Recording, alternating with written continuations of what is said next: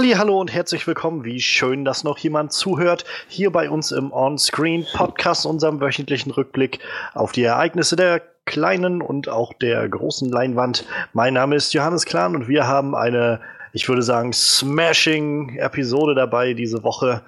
Äh, denn wir wollen heute reden über den neuen Marvel-Film und vor allem Taika Waititi-Film Thor Ragnarök. Ich weigere mich, das Ding Tag der Entscheidung zu nennen. Das klingt so beschissen. Ähm, Thor Ragnarök ist in den Kinos und ja, führt die Saga um Thor weiter und das MCU ein bisschen weiter. Und er hat dann in der ersten Woche weltweit über 400 Millionen Dollar eingespielt. Also äh, ja, das lohnt sich darüber zu reden. Außerdem haben wir natürlich auch noch News dabei, denn auch wieder eine Menge ist passiert. Unter anderem geht es um Kevin Spacey und äh, seinen Rauswurf bei äh, House of Cards. Wir wollen aber auch reden über Disney Fox, einen Deal zwischen den beiden. Mal sehen, was es da für Infos gibt. Und ein neuer Trailer für Downsizing, den kommenden Film mit Matt Damon, Christoph Waltz und Kristen Wiig. Und alles das wird heute wie üblich von dem großartigen Panel begleitet. Unser Talking Head on Walking Dead, Frederik. Hallöchen. Und unser Horror-Experte Manuel ist da. Hallo. Und ich glaube, wie es so langsam zur, zur guten Tradition wird, wenn wir über irgendeine Comicbuchverfilmung oder sowas reden. Die gute Misha ist auch wieder da, um uns äh, mit Rat und Tat zur Seite zu stehen.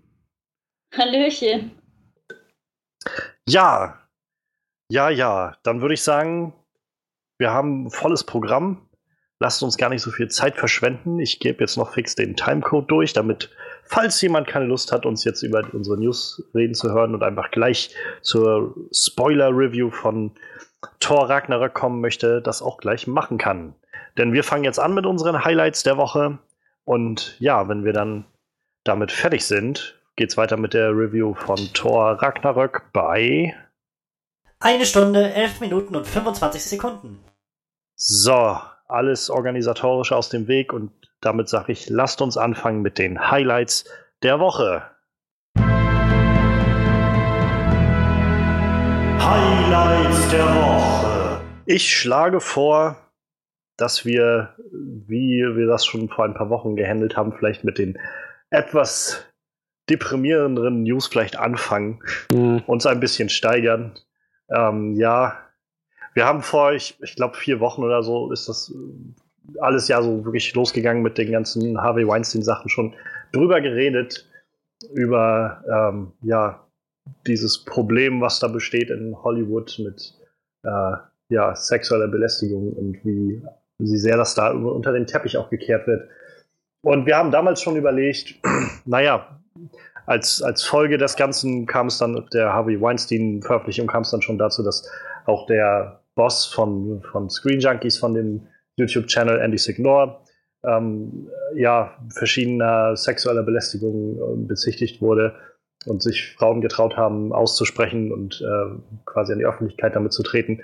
Und wir haben uns da schon gefragt, wie das Ganze noch weitergeht, ob das jetzt so eine, so eine Welle lostreten wird oder was passieren wird oder ob das irgendwann nach ein paar Wochen wieder unterm Teppich irgendwo landet. Aber im Moment sieht es alles sehr danach aus, als würde das nicht weggehen, so, so bald. Denn ja, es ist tatsächlich so ein bisschen das passiert, was wir, ja, ich weiß nicht, ob man gewünscht sagen kann, aber was wir irgendwie ein bisschen erwartet haben und was vielleicht auch nicht verkehrt ist, dass es so langsam passiert, denn es wird Licht auf viele so eine, solche Dinge geworfen, die äh, seitdem die passiert sind, schon seit vielen, vielen Jahren und immer mehr Leute trauen sich auszusprechen.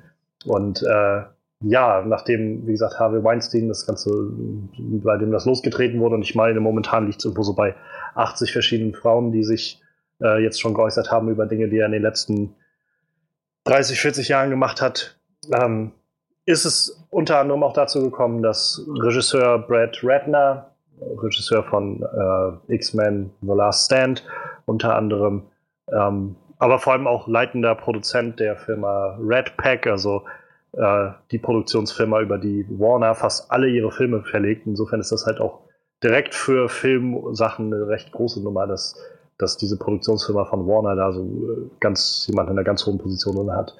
Wurde, ja, also der galt schon seit vielen, vielen Jahren immer als so ein so ein, so ein Macho-Frauenbedränger irgendwie, aber jetzt haben sich halt öffentlich Leute auch dazu geäußert. Und äh, ja, der ist dann, glaube ich, auch erstmal rausgeflogen bei, bei Red Pack. Schauspieler Andy Dick, Schauspieler Dustin Hoffman, Schauspieler Jeremy Piven von Entourage. Also unter anderem Leute, gegen die jetzt sich äh, Frauen ausgesprochen haben. Und äh, besonders ein, ein Fall, der, der mich tatsächlich dann nochmal sehr schockiert hat. Also nicht, dass das nicht alles schockierend wäre, aber Kevin Spacey, äh, ja, für mich immer einer bisher der groß, wirklich großartigen Schauspieler. Ich habe gerade vor ein, zwei Wochen äh, Baby Driver nochmal gesehen und auch wieder gedacht, wie gut er in diesem Film ist. Also wie, wie, was für ein toller Schauspieler das ist. Ja, aber es äh, kam, dann, kam dann raus, dass äh, Anthony Rapp, Sch äh, Schauspieler, äh, unter anderem spielt er, äh, hat er mitgespielt bei Beautiful Mind und momentan spielt er in Star Trek Discovery mit in der neuen Star Trek-Serie. Aber vor allem auch ist er äh, äh, Theaterschauspieler und, und Broadway-Schauspieler und da auch wirklich sehr, sehr bekannt. Hat vor gut 20 Jahren mit, mit Kevin Spacey zusammengespielt. Und äh, ja, Kevin Spacey hat dann in einem, schon 30 Jahre ist es wohl her, hat Kevin Spacey hat sich dann nach einer Show irgendwie in einem sehr, sehr betrunkenen Zustand an ja, irgendwie ihn geschnappt und irgendwie ins Bett getragen und äh, ist dann irgendwie auf ihm eingeschlafen, so ungefähr. Das Ding ist halt nur, dass Anthony Rapp zu dem Zeitpunkt 14 Jahre alt war. Kevin Spacey war ungefähr 20. Und ja, Kevin Spacey hat am darauffolgenden Tag dann äh, gleich sich via Twitter gemeldet und geschrieben, dass, äh, dass er Anthony Rapp für einen sehr großartigen Schauspieler hält, dass ihn diese Geschichte sehr äh, sehr verstört hat, denn er kann sich an nichts erinnern. Und wenn das passiert ist vor über 30 Jahren, dann tut ihm das halt aus der Seele leid, ähm, weil das ist halt also natürlich völlig unangebrachtes Verhalten eines Betrunkenen gewesen. Ähm, und hat dann aber angesetzt, danach zu sagen, okay, dass diese ganze Sache bringt mich jetzt dazu, nochmal quasi einen kleinen, kleinen Einblick zu geben, nämlich darin, dass ich, äh, dass ich wirklich schon seit vielen Jahren schwul bin und jetzt als schwuler Mann leben möchte. Und das kam nicht wirklich gut an. Also nicht der Fakt, dass er als schwuler Mann leben will, sondern dass er das irgendwie verbindet mit dieser Sache, dass ihn äh, jemand, der zu dieser Zeit 14 war, äh, darauf ja irgendwie darüber bezichtigt, dass er ihn bedrängt hat. Und äh, ja, also Schwulen- und Lesbenvereinigungen haben das halt jetzt nicht so toll aufgenommen, weil sie das Gefühl hatten, das rückt jetzt gleich das dieses übliche Klischee, dass Schwul und Lesben irgendwie der nächste Schritt ist dann irgendwie Pädophilie, ähm, das rückt das irgendwie gleich in so ein Licht damit. Und das war auch nur der erst, die erste Welle sozusagen, weil danach äh, kam dann raus, dass das wohl in den letzten Jahren häufiger passiert ist, dass Kevin Spacey sich, als er gerade am Theater war, häufiger an, an Leuten vergriffen hat, an, also dass er, dass er sehr anzüglich gegenüber seinen vor allem jungen männlichen äh, Mitarbeitern und, und Assistenten so war, da öfters mal irgendwie wem an den Arsch gegrapscht hat oder Leute sehr bedrängt hat, mit ihm aufs Zimmer zu gehen oder so. Ähm, Im Theater, am Set soll das wohl auch öfters passiert sein. Und nachdem, nachdem Netflix dann, weil er ja in der großen, wirklich erfolgreichen Netflix-Serie House of Cards mitspielt oder die Hauptrolle spielt, war dann so die Frage an Netflix, was ist da was passiert und so. Und Netflix meinte, wir haben bisher nichts gehört, aber wir richten auf jeden Fall jetzt äh, Telefon schalten ein dafür. Und tatsächlich haben sich dann halt auch Leute vom Set gemeldet, die gesagt haben, es ist eigentlich eine recht vergiftete Stimmung am Set, denn ja, dadurch, dass Mr. Spacey halt der Star ist, nimmt er sich halt viel, viel raus. Und äh, man, man kann halt echt nicht so viel machen dann, wenn der, wenn der Star das irgendwie macht. Und ja, letztendlich war Netflix äh, Schritt jetzt erst einmal zu sagen, dass diese letzte sechste Staffel, die jetzt wohl kommen wird, sie haben dann verkündet, dass die sechste Staffel, die kommen will, wo die letzte wird, ähm, dass diese jetzt erstmal ein bisschen verschoben wird nach hinten. Es war jetzt nicht ganz klar. Sie haben angeblich gesagt, es steht schon seit Monaten fest, dass die nächste Staffel die letzte wird. Es kam irgendwie zwei Tage, nachdem diese Enthüllung kam, haben sie es dann verkündet. Weiß man nicht, aber ähm, auf jeden Fall haben sie erstmal das nach hinten verschoben und sind dann jetzt den Schritt gegangen, dass sie Kevin Spacey auch gefeuert haben. Und Kevin Spacey hat seitdem nur noch von seiner, äh, über seine, seine Presse, äh, seine Agentin quasi bekannt geben lassen und ich zitiere den Satz einmal. Kevin Spacey is taking the time necessary to seek evaluation and treatment. No other information is available at this time. Also er begibt sich jetzt in eine Art Therapie, um mit, den, um, mit dem Ganzen umzugehen, was irgendwie sehr makaber wirkte. Denn eigentlich sollten die Leute vielleicht, die, die äh, begrapscht und bedrängt wurden, eigentlich eine Therapie angeboten bekommen. Ja, das ist so der, der Stand und ich, also ich, ich weiß jetzt nicht, wie ihr alle drüber denkt, das werden wir gleich nochmal besprechen, denke ich.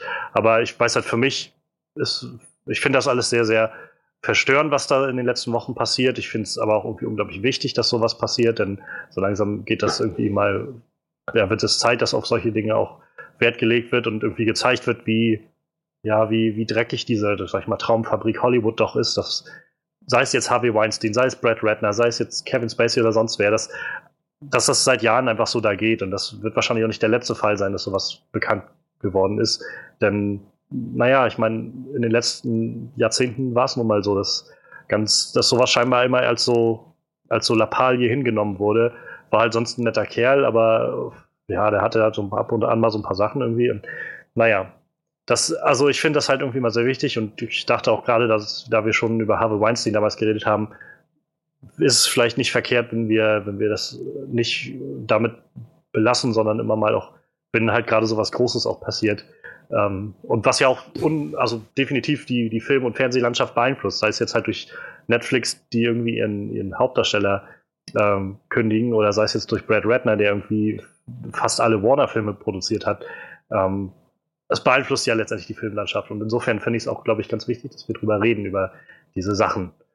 Ja, das einmal so, um diesen Stand abzureißen an die News. Und ich würde, äh, glaube ich, ganz gerne als erstes mal zu, zu dir gehen, Misha. Wir hatten dich halt das letzte Mal nicht da, als, äh, als wir über Harvey Weinstein geredet haben und all das Ganze. Ich weiß gar nicht, hast du das irgendwie mitbekommen oder mitverfolgt, was da so alles passiert ist und was seitdem so passiert ist. Ähm, es hat ja dann doch auch gerade über Twitter, glaube ich, eine recht große Welle so mit Hashtag MeToo und sowas losgetreten. Also es ist ja nicht nur Twitter, was im Endeffekt dort mit, äh, sag ich mal, äh, viral gegangen ist. Es war ja auch auf Facebook, es war auf Instagram und ich denke, es ist einfach an der Zeit und äh, die Leute haben es sich irgendwo, ich will nicht sagen verdient, aber äh, es ist einfach an der Zeit, dass sie halt auch einfach mal sagen können, hier, hier ist jemand zu weit gegangen und ich habe es mich einfach nicht getraut, den Mund aufzumachen und was zu sagen, weil ich Angst hatte vor den Konsequenzen oder vor den Einflüssen, die das haben könnte. Und ja, ach, na, es ist ja nur so eine Kleinigkeit, aber im Endeffekt sowas hinterlässt Spuren, sowas hinterlässt seelische Narben und keine Ahnung, Traumata und so weiter und so fort. Und ich denke, dass da jetzt so offen drüber diskutiert wird und man halt auch sieht, gerade so diese hohen Tiere aus Hollywood, diese Prominenten, die ja eigentlich auch Vorbilder sein sollen, dass eben auch da viele, viele schlimme Sachen gemacht werden, egal von wessen Seite aus.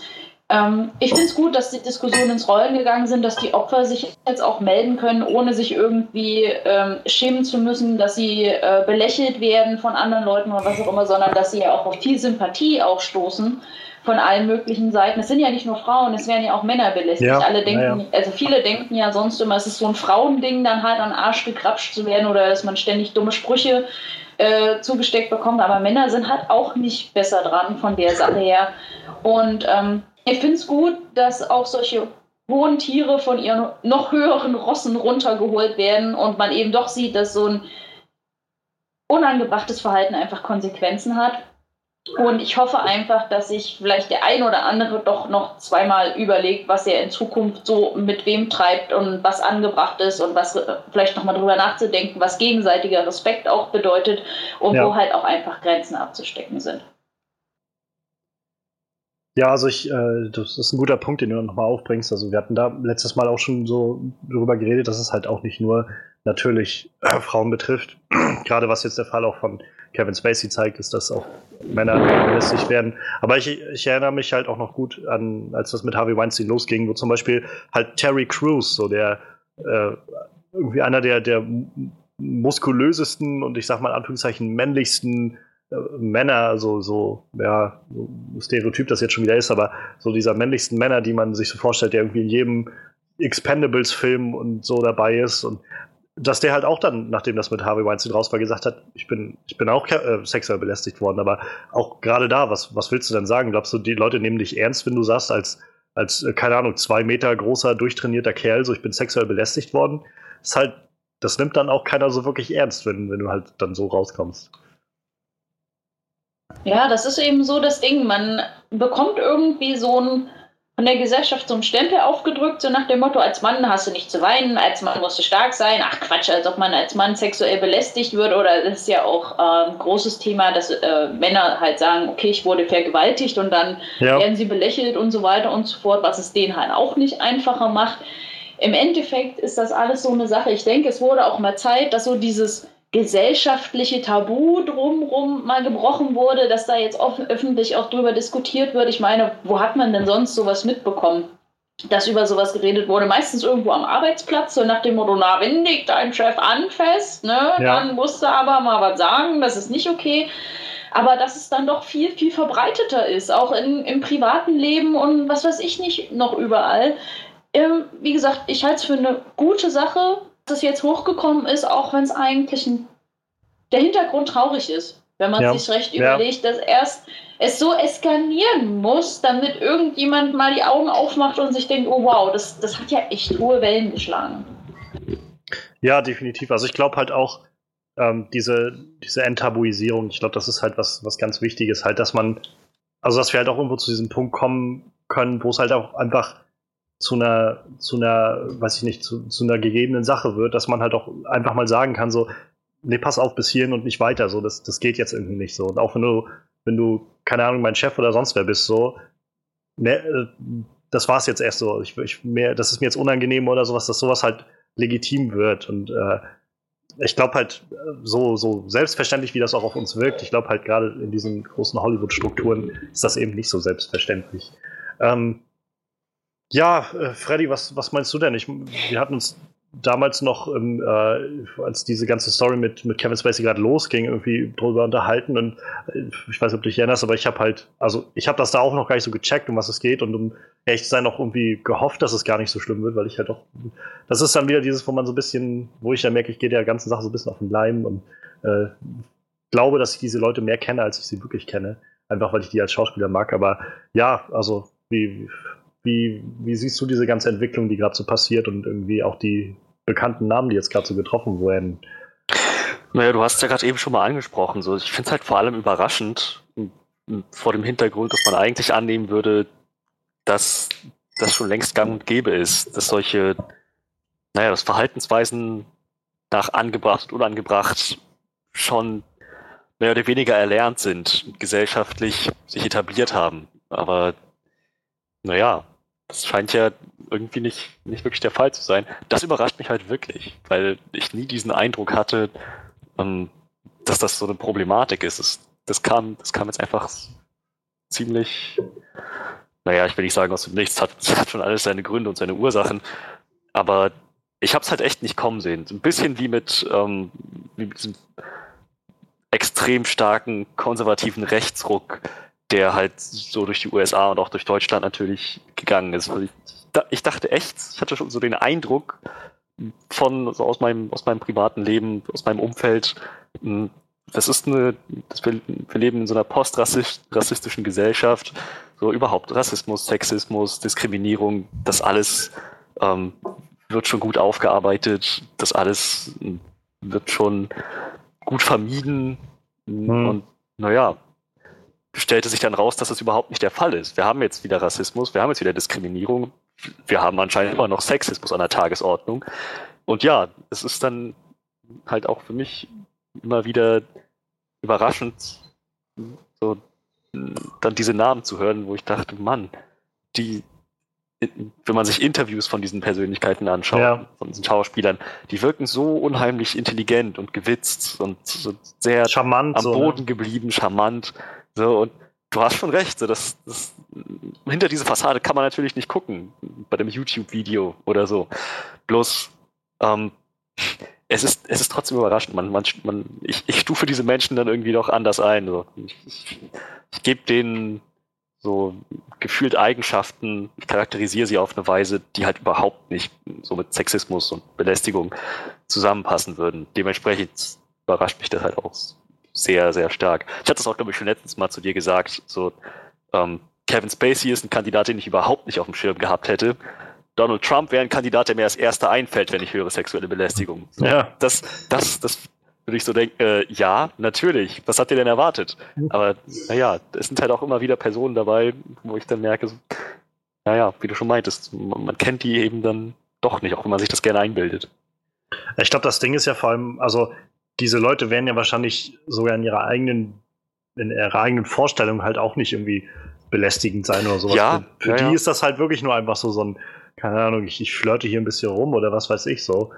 Aber, also, das, was Misha vorhin schon auch gesagt hat, so, dass, dass das halt irgendwie auch was bei dem Gegenüber anrichtet, so, und dass das halt durchaus seine Narben hinterlassen kann. Und dass das äh, vielleicht eben nicht, wenn nur weil, weil, weiß ich jetzt, äh, Brad Ratner da irgendwie der Schauspieler das erste Mal in den Arsch fasst, dass das jetzt das erste Mal ist, dass sie überhaupt wer in den Arsch gefasst hat. Nicht, dass nur, also auch einmal ist schon schlimm genug so, aber äh, dass das halt für denjenigen oder diejenige dann auch ein wiederholtes Mal schon das sein kann, immer wieder mit sowas konfrontiert zu werden und immer wieder auch dann von der Umgebung halt nur so mitzubekommen, ja, so wirklich interessiert sich ja keiner dafür oder es will halt auch niemand aussprechen gegen diese hohen Tiere. Ähm, das ist halt echt eigentlich ziemlich, ziemlich gruselig, sich das vorzustellen. Dann, naja, vielleicht, vielleicht kann da halt jetzt so ein bisschen Wandel äh, losgetreten werden. Ähm, ja, Manuel, was, was meinst du denn? Hast du das noch weiter verfolgt? Du hast ja, glaube ich, auch damals das Harvey Weinstein-Thema angesprochen. Ja, natürlich verfolgt man das weiter so. Ich, was ich zum Beispiel nicht am Schirm hatte, war, wie du eben sagtest, Andy Dick ist jetzt auch betroffen. Äh, ich muss ehrlich sagen, wenn ich Andy Dick, Dick lese und der ist betroffen und dann habe ich gerade mal nach ihm gegoogelt und dann steht da so, Andy Dick hat äh, Kollegen abgeleckt, dann denke ich mir mal, Ja, ja. das ist Andy Dick, so der ist halt ein bisschen durch, aber, aber so, so gerade im Falle Harvey Weinstein, und der hat ja einfach nur seine Machtposition ausgenutzt, um zu kriegen, was er will, so und äh, ich meine, bei, bei äh, Kevin Spacey war es ja nicht anders so. Der, der kann halt nicht mit der Ausrede kommen, ja, ich war da betrunken so und dann kommen halt noch 15 Leute und beschweren Ja. sich so. Das ist halt wieder eine ganz nicht- andere Ebene. Vor allem dann auch nicht diese Nummer, das ist halt, da ist es ein 14-Jähriger gewesen. Ja, und ja. dann eben. halt zu sagen, ja, ich war halt betrunken, so. Das ist, sind das jetzt Dinge, die wir immer machen, wenn wir betrunken sind? Ja, ja, eben, An, das an also- Minderjährige ranschmeißen, so? Das, das macht's halt nicht besser so. Gut, wenn das jetzt einmal gewesen wäre, das ist jetzt 25 Jahre her und er sagt, das tut mir echt leid, so, das klang ja so, als würde es ihm leid tun, er sagt, er müsste sich dann ernsthaft mal entschuldigen, aber dann ah, mit diesem Argument so, ja übrigens, ich bin schwul, weißt du, einfach Ja. so das Ganze runterzukochen, das damit die Leute lieber darüber reden als über das andere und dann jetzt sozusagen sich gar nicht mehr zu melden, einfach so sagen so, ja, ja, der geht jetzt in Therapie, ist gut. So, was sind das für Undinger so? Ich meine, wie gesagt, wenn es jetzt bei dieser einen Aktion geblieben wäre, okay, aber so, da ist ja dann schon Methode dahinter und da kamen ja echt Sachen ans Licht, die echt, echt zum Kotzen waren. Und äh, ja, ich habe jetzt schon mitgekriegt, dieses MeToo wird jetzt natürlich, wie das im Internet immer ist, äh, ordentlich ausgenutzt, für, auch für Sachen, die äh, total Banane sind. Also Ja, da gibt's dann bei Twitter so Sachen wie, oh, ich sitze gerade an der Bar und hab mich so ein Typ komisch angeguckt, MeToo. Wo ich mir so denke, was hat das damit zu tun? So, es geht hier darum, dass Leute ernsthaft bedrängt wurden oder, oder angekrapscht werden und nicht, du sitzt in der Bar und ge die Tür gegenüber sitzt ein Typ, der findet dich interessant und du findest ihn halt nicht interessant, MeToo, das hat damit nichts zu tun. So. Das ist halt total furchtbar. So im Internet kannst du nicht mal irgendwas nutzen, damit wirklich Leute sich befreien können, sich was von der Seele reden können. So, da kommen direkt irgendwelche Spackos und nehmen sie nicht ernst so, und machen es dann irgendwie wieder lächerlich. Das ist Naja. total zum Kotzen. ich glaube, das Problem ist halt, dass sowas halt schnell zu so einem, zu so einem Trend wird. So, Ja, ja, man eben. halt einfach halt, ne? aufspringt und dann halt merken kann, dass irgendwie äh, man, man kann diese ganze Angelegenheit dann irgendwie bei sich machen so. Und äh, also ich, ich weiß, ich hatte halt zum Beispiel den, äh, ich habe so, so äh, erfahren, dass halt auch in meinem Bekanntenkreis ab einem, also so nach dieser Harvey Weinstein-Sache, nachdem das mit MeToo losging, halt auch irgendwann das angefangen haben zu, zu posten und ich halt dann so ein bisschen nachgehabt habe und das halt vor allem halt auch wirklich darum ging, so angegrapscht zu werden oder sowas. So Naja. Sachen, die halt, also ich habe, das sind so, wo ich immer merke, ich mache mir halt über sowas nie Gedanken, so als als Mann, so, wann, wann mache ich mir darüber Gedanken, dass mich irgendjemand angrapscht? So, das, das ist für mein Verständnis halt was, was einfach nicht passiert. Mhm. Aber dass es halt wahrscheinlich genug Frauen gibt und wahrscheinlich, also viel mehr noch, als, als man sich vorstellen kann, die damit irgendwann schon mal Kontakt hatten, das halt, also, das ist halt ersch erschreckend für mich gewesen, so. Und dann, dann ist aber der gleiche, also mein Gedanke halt auch gewesen, ist es jetzt, wäre es jetzt angemessen für mich, irgendwie anzufangen, da einen Artikel drüber oder was weiß ich, einen Absatz drüber zu schreiben, wie ich mich jetzt damit fühle oder sowas.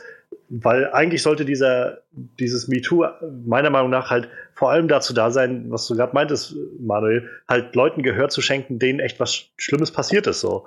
Und Ja, nicht ja, anzufangen, das das so sich irgendwie in dieses Narrativ da so reinzudrängen und jetzt so diese ganze Sache wieder über sich zu machen und erstmal, ich habe damit nie Erfahrung gemacht, aber ich muss es erstmal auf mich beziehen, also hört mir mal zu, was ich jetzt dazu zu sagen habe. So, das hat die, die Frage oder die Gefahr, die immer, glaube ich, mit diesen ganzen Hashtag-Geschichten und sowas besteht, aber auf jeden Fall ist die Diskussion jetzt erstmal losgetreten und ich meine, das ist vielleicht schon mal nicht schlecht. Ja, ich, ich behaupte jetzt einfach mal so, dass wahrscheinlich, bei Männern ist die Zahl wahrscheinlich deutlich geringer, aber mit Sicherheit fast jede Frau in ihrem Leben mal irgendwo in eine Situation gekommen ist, wo er, weiß ich nicht, vielleicht an der Disco meiner irgendwie an den Arsch gekrapscht hat oder so. Ich, ich kann mir fast äh, kaum vorstellen, dass es wenig Frauen gibt, denen das nicht passiert ist, so, ne? Bei Männern ist die Mhm. Zahl wahrscheinlich deutlich geringer, so, aber wie gesagt, dann, wenn du dann echt mal ein bisschen liest, was da manche schreiben, so, ich, ich werde gerade komisch angeguckt, so, ja, du bist in der Disco und das ist ein Typ, der findet dich vielleicht hübsch oder so und überlegt, ob er dir einen Drink ausgeben will, so, das hat mit MeToo noch nichts zu tun. Wenn er jetzt rüberkommt, krapscht er den Arsch und rennt dann weg, so, oder, oder, oder, oder, oder weiß ich nicht, macht irgendwas anderes, dann, dann ist MeToo, aber nicht MeToo, weil der dich angeguckt hat, so, und dir das nicht gefallen hat, so.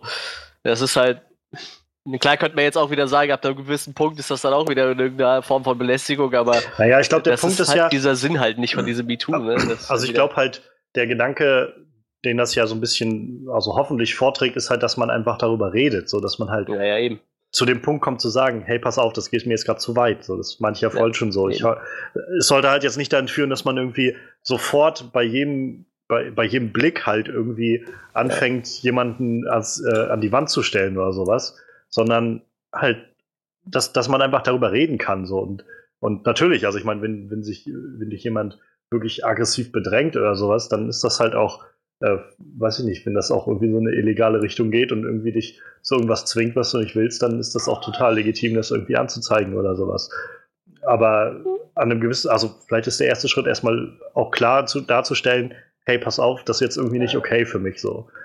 Weil, also auch so kann sich ja auch irgendwie nur die Gesellschaft dann verändern, wenn halt die, die Leute, die halt in dem Glauben sind, dass sie irgendwie ja eigentlich nichts falsch machen, dass sie halt trotzdem verstehen, okay, das ist jetzt, ist scheinbar nicht, kommt nicht so gut an, wie ich mir das denke, so. Mache Und ich vielleicht klar, nicht auf den, mehr. ersten, auf den ersten Blick wirken Blicke vielleicht jetzt nicht so schlimm, aber wenn ich zum Beispiel gerade an Twitter denke, was ich manchmal von Mädels lese, die halt im Bus stehen oder sitzen oder was auch immer und dann werden sie von einem Kerl wirklich dauerhaft angeglotzt. Ja, deshalb, das Und- war das, was ich eben meinte, ne? Das kommt halt dann auch immer auf die Situation an, Genau, aber wie und gesagt, dann, wenn dann ich. spielt der Kerl da unten an sich rum teilweise. Also wo Ja, sie ja, wirklich das auch sehen können, dass Ja, da, das ist dann Mhm. wieder was anderes natürlich. Mhm. Aber klar, es gibt immer Leute, die auf solche Hype-Hashtags auch einfach nur ausspringen wollen. Aber alleine, dass das der, dass darüber jetzt halt auch offen geredet wird. Das ist ja genau wie du vor, keine Ahnung, 20 Jahren oder so, wenn du dort vergewaltigt wurdest, dann war das so ein, naja, kneif die Arschbacken zusammen, Ja. wird, dann schluck's halt runter. Und heutzutage gibt es ja dann wirklich auch Hilfe, wo man sich hinwenden kann. Und ich denke, das ist auch der richtige Schritt in die richtige Richtung. Ja, auf jeden Fall. Wie gesagt, es ist halt nur schade, dass, äh, wenn sowas überhand nimmt, weißt du, dass Leute dieses Hashtag einfach ausnutzen, dann, äh, dann verläuft sich sowas halt irgendwann auch schnell im Sande leider, ne? Das ist halt immer so. Die Ja. Gefahr sehe ich halt gerade, ne? Ich meine, klar, ich sag mal im Großteil, äh, wenn man, wenn man diesen Hashtag jetzt googelt, kommen halt wirklich irgendwelche, wo Leute sich so ihre Erfahrungen aus von der Seele reden, so, was ja auch vollkommen okay ist. Ja. Halt, ne? Das ist ja Gott sei Dank noch ein relativ kleiner Teil von den Leuten, die die wirklich diesen Hashtag einfach nur nutzen, um einfach mal was unter dem Hashtag zu posten, was mit dem Thema eigentlich nichts zu tun hat. Ne? Deshalb ist ist ja auch noch voll okay so. Aber wie Ja. gesagt, das, die Gefahr besteht halt immer, dass dann so, so, so eine eigentlich gut gemeinte Aktion oder so, was ja wirklich was bewegen soll, dann wirklich halt so Gentoo damit getrieben wird. Ne? Aber ich weiß, ich hatte letztens, als irgendwo war bei Facebook dieser Artikel von irgendeiner Movie-News-Seite halt, dass Kevin Spacey jetzt wegen dieser ganzen Sachen gefeuert wurde bei Netflix gesehen und da war halt gleich einer der ersten Kommentare drunter. War halt sowas, wo ich, was mich irgendwie so traurig gemacht hat, weil das war halt die ganze Zeit halt so ein irgendwie, ja, das sind jetzt einfach diese, diese Hollywood-Schlampen, die irgendwie einfach nur ihre fünf Minuten Aufmerksamkeit haben wollen und deshalb den irgendwie einen der größten Schauspieler der Welt irgendwie einfach in den Dreck ziehen und so. Und, aber die werden nachher am Ende irgendwie, äh, irgendwie da am äh, Verkommen im Dreck, während halt äh, er sich wieder äh, Poem kann. Das ist so, wo ich dann, das ist halt das, was, wo ich, wo ich immer denke, ich, ich hoffe halt, dass wir jetzt irgendwie darüber hinauskommen, sodass halt Opfer, die sich halt äußern, nicht sofort konfrontiert werden mit, äh, mit irgendwie, ja, du willst jetzt, jetzt gerade bloß Aufmerksamkeit haben und, äh, und dieser Typ macht doch sowieso nichts falsch. Wie gesagt, das ist so, ich bin einmal damit jetzt bei Andy Signor auf die Schnauze gefallen, wo ich gedacht habe, das ist doch echt ein super netter Kerl. Und dann halt habe ich diese veröffentlichten Chatverläufe gelesen, wo sich irgendwie einem alles umdreht, wenn man merkt, wie so eine Leute manchmal privat reden. Und irgendwie Kevin Spacey. Und ich weiß jetzt halt, also ich merke mir einfach so sowas, ich, ich kenne diese Leute einfach nicht. So, ich kann mir noch so sehr einbilden, dass das irgendwie nette Kerle sind oder sonst was. Habe diese Leute nie getroffen und ich habe nie eine persönliche Unterhaltung mit denen geführt. Und äh, in, insofern brauche ich mir nicht einbilden, dass ich weiß, wie diese Leute ticken oder so. Das heißt, das, ich will jetzt nicht sagen, ich, also ich will jetzt nicht generell davon ausgehen, dass jeder irgendwie ein, ein Arschloch ist, aber ich versuche mich einfach in, jetzt nicht mehr in irgendwas reinzusteigen steigern und schon gar nicht irgendwie einfach auf den blauen Dunst zu verteidigen, obwohl ich den halt nicht kenne oder so. Sondern bloß dessen Arbeit schätze. Aber wie gesagt, ich habe mir jetzt auch so, ich habe das eigentlich bei Kevin Spacey schon angefangen, so. Da kam mit dieser erste Bericht, da denkst du schon, okay, das ist scheiße. Aber wenn es halt wirklich so war wie beschrieben, der Schauspieler hat ja auch gesagt, der war halt betrunken so, dann ist das immer noch scheiße. Aber wenn es wirklich nur dabei geblieben wäre, dann hätte man sagen können, okay, der hat halt mal Scheiße gebaut. Und wenn er da wirklich meint, das ist echt scheiße und er setzt sich vielleicht mit dem Typ wirklich nochmal hin und sagt, tut ihm echt leid. Das macht zwar nicht besser, aber dann hätte man auch sagen können, okay, war halt so, ist jetzt aber auch schon eine Zeit her und das heißt ja nicht, dass er jetzt immer noch so ist und vielleicht bereut das dann ja auch, aber das muss man jetzt halt bei jedem sehen. So, es kann jetzt natürlich ja. immer mal kommen, dass irgendwer sagt, ja, der hat mich aber auch angegrapscht und dann entweder verläuft es im Sande oder es war halt auch, wie gesagt, dann nur einmal oder, oder es kommt halt, wie gesagt, wie, wie bei Kevin Space jetzt raus, dass es ständig passiert ist und dann deshalb, ich finde, man muss das halt, müssen wir jetzt, wie gesagt, bei jedem ähm, extra betrachten. Das war dieses Andy Dick-Beispiel, so, wenn da steht, Andy Dick leckt die Leute ab. Dass es für die Leute unangenehm ist und die sich dadurch belästigt fühlen, das kann ich nachvollziehen, würde ich auch, wenn mich einer ableckt, aber dann denke ich mir so, das hat bei dem mit Sicherheit nicht unbedingt sexuelle Absichten gehabt, so, der ist einfach ein bisschen durchgeknallt, der Typ, so. Das macht es halt nicht besser, aber wie gesagt, ich finde, da muss man halt immer ein bisschen selektieren. So. Und natürlich kann jetzt auch immer ein Trittbrettfahrer kommen und einfach irgendeiner sagen, ja, hier, Ben Affleck hat mich angekrapscht. So, als Beispiel jetzt, ne? Deshalb, ich, ich finde immer, so, natürlich, sobald dann mehrere Leute kommen und sagen, hier, das ist mir auch passiert und mir ist das ähnliches passiert, so, dann braucht man da nicht drüber diskutieren. Aber ich, ich warte immer ein bisschen ab, so bis das, ich das dann. Mhm. Das Ding ist halt bloß, dass es eigentlich echt, also es gibt kaum belegte Fälle dafür, dass es wirklich Trittbrettfahrer in solchen Fällen gibt, weil, also letztendlich setzt du ja auch, wenn du dich damit äußerst, so, so ein, du setzt dich ja auch damit der Öffentlichkeit aus und auch so irgendwo deine Reputation damit aufs Spiel, wenn du halt einfach sowas behauptest. Ähm, ja, sicher, aber wie gesagt, das ist ja manchen Leuten auch einfach egal. Gibt ja schon mal so einen Fall, wo äh, ja, bevor, es zur Verhandlung kommt, kriegen die Leute da keinen Wüste und sagen, ja, äh, nee, war äh, Falschaussage. Klar, weißt du, so ist ja alles schon Sicher, sicher, ne? das gibt's, also, das ist, das meine ich halt, also das ist halt so dieses, das gibt es sicher, aber das ist halt so ein verschwindend geringer Prozentsatz ja, im Vergleich zu den anderen Sachen. Und das ist halt immer bloß, wo ich halt gerade eigentlich so froh bin, dass wir halt wegkommen davon, dass sofort immer Opfern, die sich wirklich melden, so, denen das sofort vorzuhalten, dass sie halt eigentlich ja nur versuchen, sich irgendwie in die Aufmerksamkeit zu drängen oder Trittbettfahrer sind oder sonst was. Nee, deshalb ähm, muss man halt immer abwarten, so, ne? Deshalb, ich ja. finde halt, man muss halt immer ein bisschen gucken, so. Klar, jetzt fliegen halt immer viele Namen durch den Raum, aber wie gesagt, bis sich da dann irgendwas ich finde halt so, so Aktionen wie das, was Kevin Spacey so macht, das ist dann halt auch immer schon so ein, stilles Geständnis, so, ne? Ich meine, er hätte ja auch erstmal gar nichts sagen können, dann hätte das so da gestanden. Klar, weißt wenn da fünf, sechs Leute ankommen, dass man dann auch sagt, ja, sind alles irgendwelche Leute, die sich das ausdenken, aber wenn sie dann sagen, ja, ich, okay, ich gebe in Therapie, dann weißt du ja schon, okay, das ist ja eh ein Schuldeingeständnis, so, ne? Also für mich war das jetzt ein Schuldeingeständnis in dem Moment, wo er gesagt hat, okay, ich gehe in Therapie. Und also ich finde, da braucht man da nicht mehr genug sagen. So, er wird jetzt nicht ankommen und sagen, nee, das war ja alles gar nicht so. so. Für mich war das dann schon in dem Moment dann klar, okay, das, das, das muss wohl hundertprozentig was dran sein. Vielleicht nicht in jedem Fall so wie beschrieben, aber auf jeden Fall ist da irgendwas im Busch gewesen. Harvey Weinstein ja quasi dasselbe, wenn er sich da hinsetzt und sagt, ja, ich bin halt in den 60er, 70er groß geworden, da war das halt so. Das, das ist dann auch ein Schuldeingeständnis ja, irgendwo, ne? Das war übrigens so Dustin Hoffmans, auch Dustin Hoffmans äh, Entschuldigung in dem Sinne, dass er halt gesagt hat, ja, tut mir halt leid, wenn ich irgendwie Leuten, äh, dass, wenn das zu irgendwas geführt hat, was den Leuten unangenehm ist, ähm, weil, also war nicht meine Absicht, er hat auch dann wirklich gesagt, I'm sorry, was viele tatsächlich nicht sagen von den Leuten. Also mal ja. wirklich einfach, tut mir leid so. Um, ähm, aber er ist halt auch so dieses, es ist halt ein bisschen andere, so andere, heutzutage sind andere Umgangsweisen, die, ich, die man noch nicht so kennt oder so. Und, ja. Ja, ich, ich weiß auch nicht, äh, in was für 60er, 70er die gelebt haben, aber ich glaube so, wenn man sich so die Harvey Weinstein-Liste anguckt, was da so alles vorgefallen ist, das war auch in den 60er, 70er nicht normal so. Das, Naja. da, da waren vielleicht noch andere Sachen an der Tagesordnung, aber definitiv nicht das, was der so sein Leben lang praktiziert hat. So, das, das kann halt auch keinem erzählen. Ne? Das ist halt irgendwie total lächerlich. Naja. Tja, wie der großartige James Brown sagte, this is a man's world. Äh, wir, wär, wir bleiben auf jeden Fall äh, dabei, denke ich. Also, ich, so wäre vielleicht so meine letzte Frage an, an euch. Also, wie gesagt, ich meine schon, mir persönlich ist das irgendwie auch immer wichtig, dass man über solche Dinge redet, auch wenn wir hier ja eher so eine, so eine Movie-Show irgendwie haben, Movie-Review und, und Serien-Review-Sachen. Aber ich finde, das tendiert das halt alles sehr, sehr stark und ich finde es halt irgendwie wichtig, wenn man dann auch mal irgendwie Dinge anspricht, die sowohl auf der einen Seite was machen, auf der Film- und Fernsehseite, aber halt auch auf der politisch relevanten Seite irgendwie gerade ein Thema sind. Also für mich ist es wichtig, irgendwie, dass wir da sowas auch immer mal thematisieren. Also ich hoffe, dass euch das äh, auch immer mal recht ist, wenn das ab und an mal passiert. Natürlich. Ja, ich meine, das mu- muss ja auch besprochen werden. Ne? Ich meine, das hängt ja genauso mit allem zusammen wie, wie alles andere, was wir hier besprechen. Ne? Das ist halt, also das ist halt so mein, mein Gedanke immer dabei, weil ich halt, ich mag es halt nicht, wenn Leute halt immer einfach so sagen, irgendwie, nee, lass mich jetzt hier mit, mit den ganzen politischen Krams in Ruhe oder sowas.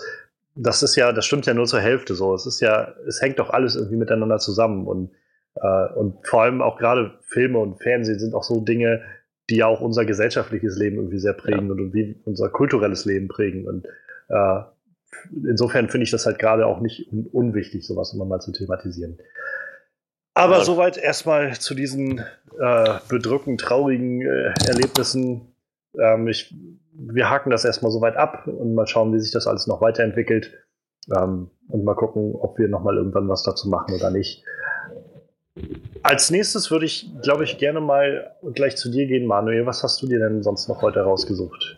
Ja, jetzt, jetzt mal wieder so die andere Sache. Jetzt, äh, wir, wir besprechen auch schon mal gerne Gerüchte, die, die sich noch nicht unbedingt als bewahrheitet rausgestellt haben, aber was halt eine immense Auswirkung auf unser Film- und Fernsehleben haben könnte.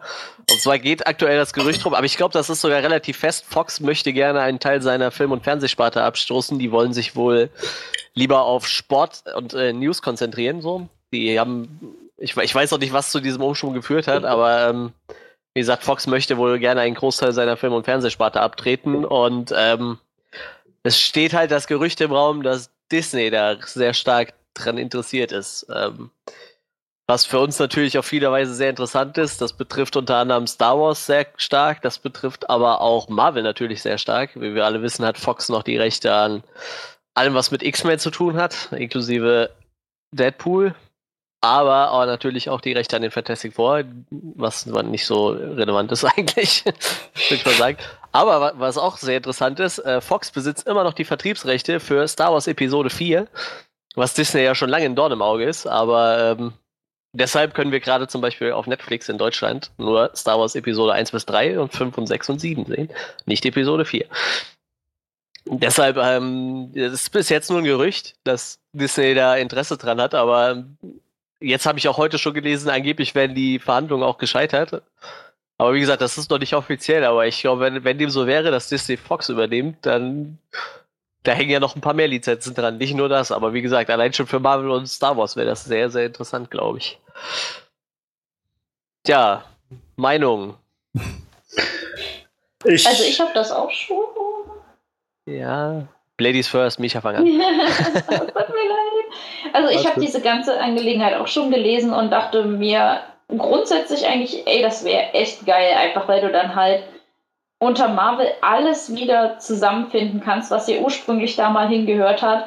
Und da wäre vielleicht ein Civil War auch mal ein richtiger Civil War geworden, wenn Ja. auch alle, die da irgendwie mit rumspringen in den Comics, vielleicht auch einfach die Rechte äh, dran gehabt hätten oder dass Deadpool halt endlich mal auch auf die anderen X-Men treffen kann und so weiter und so fort.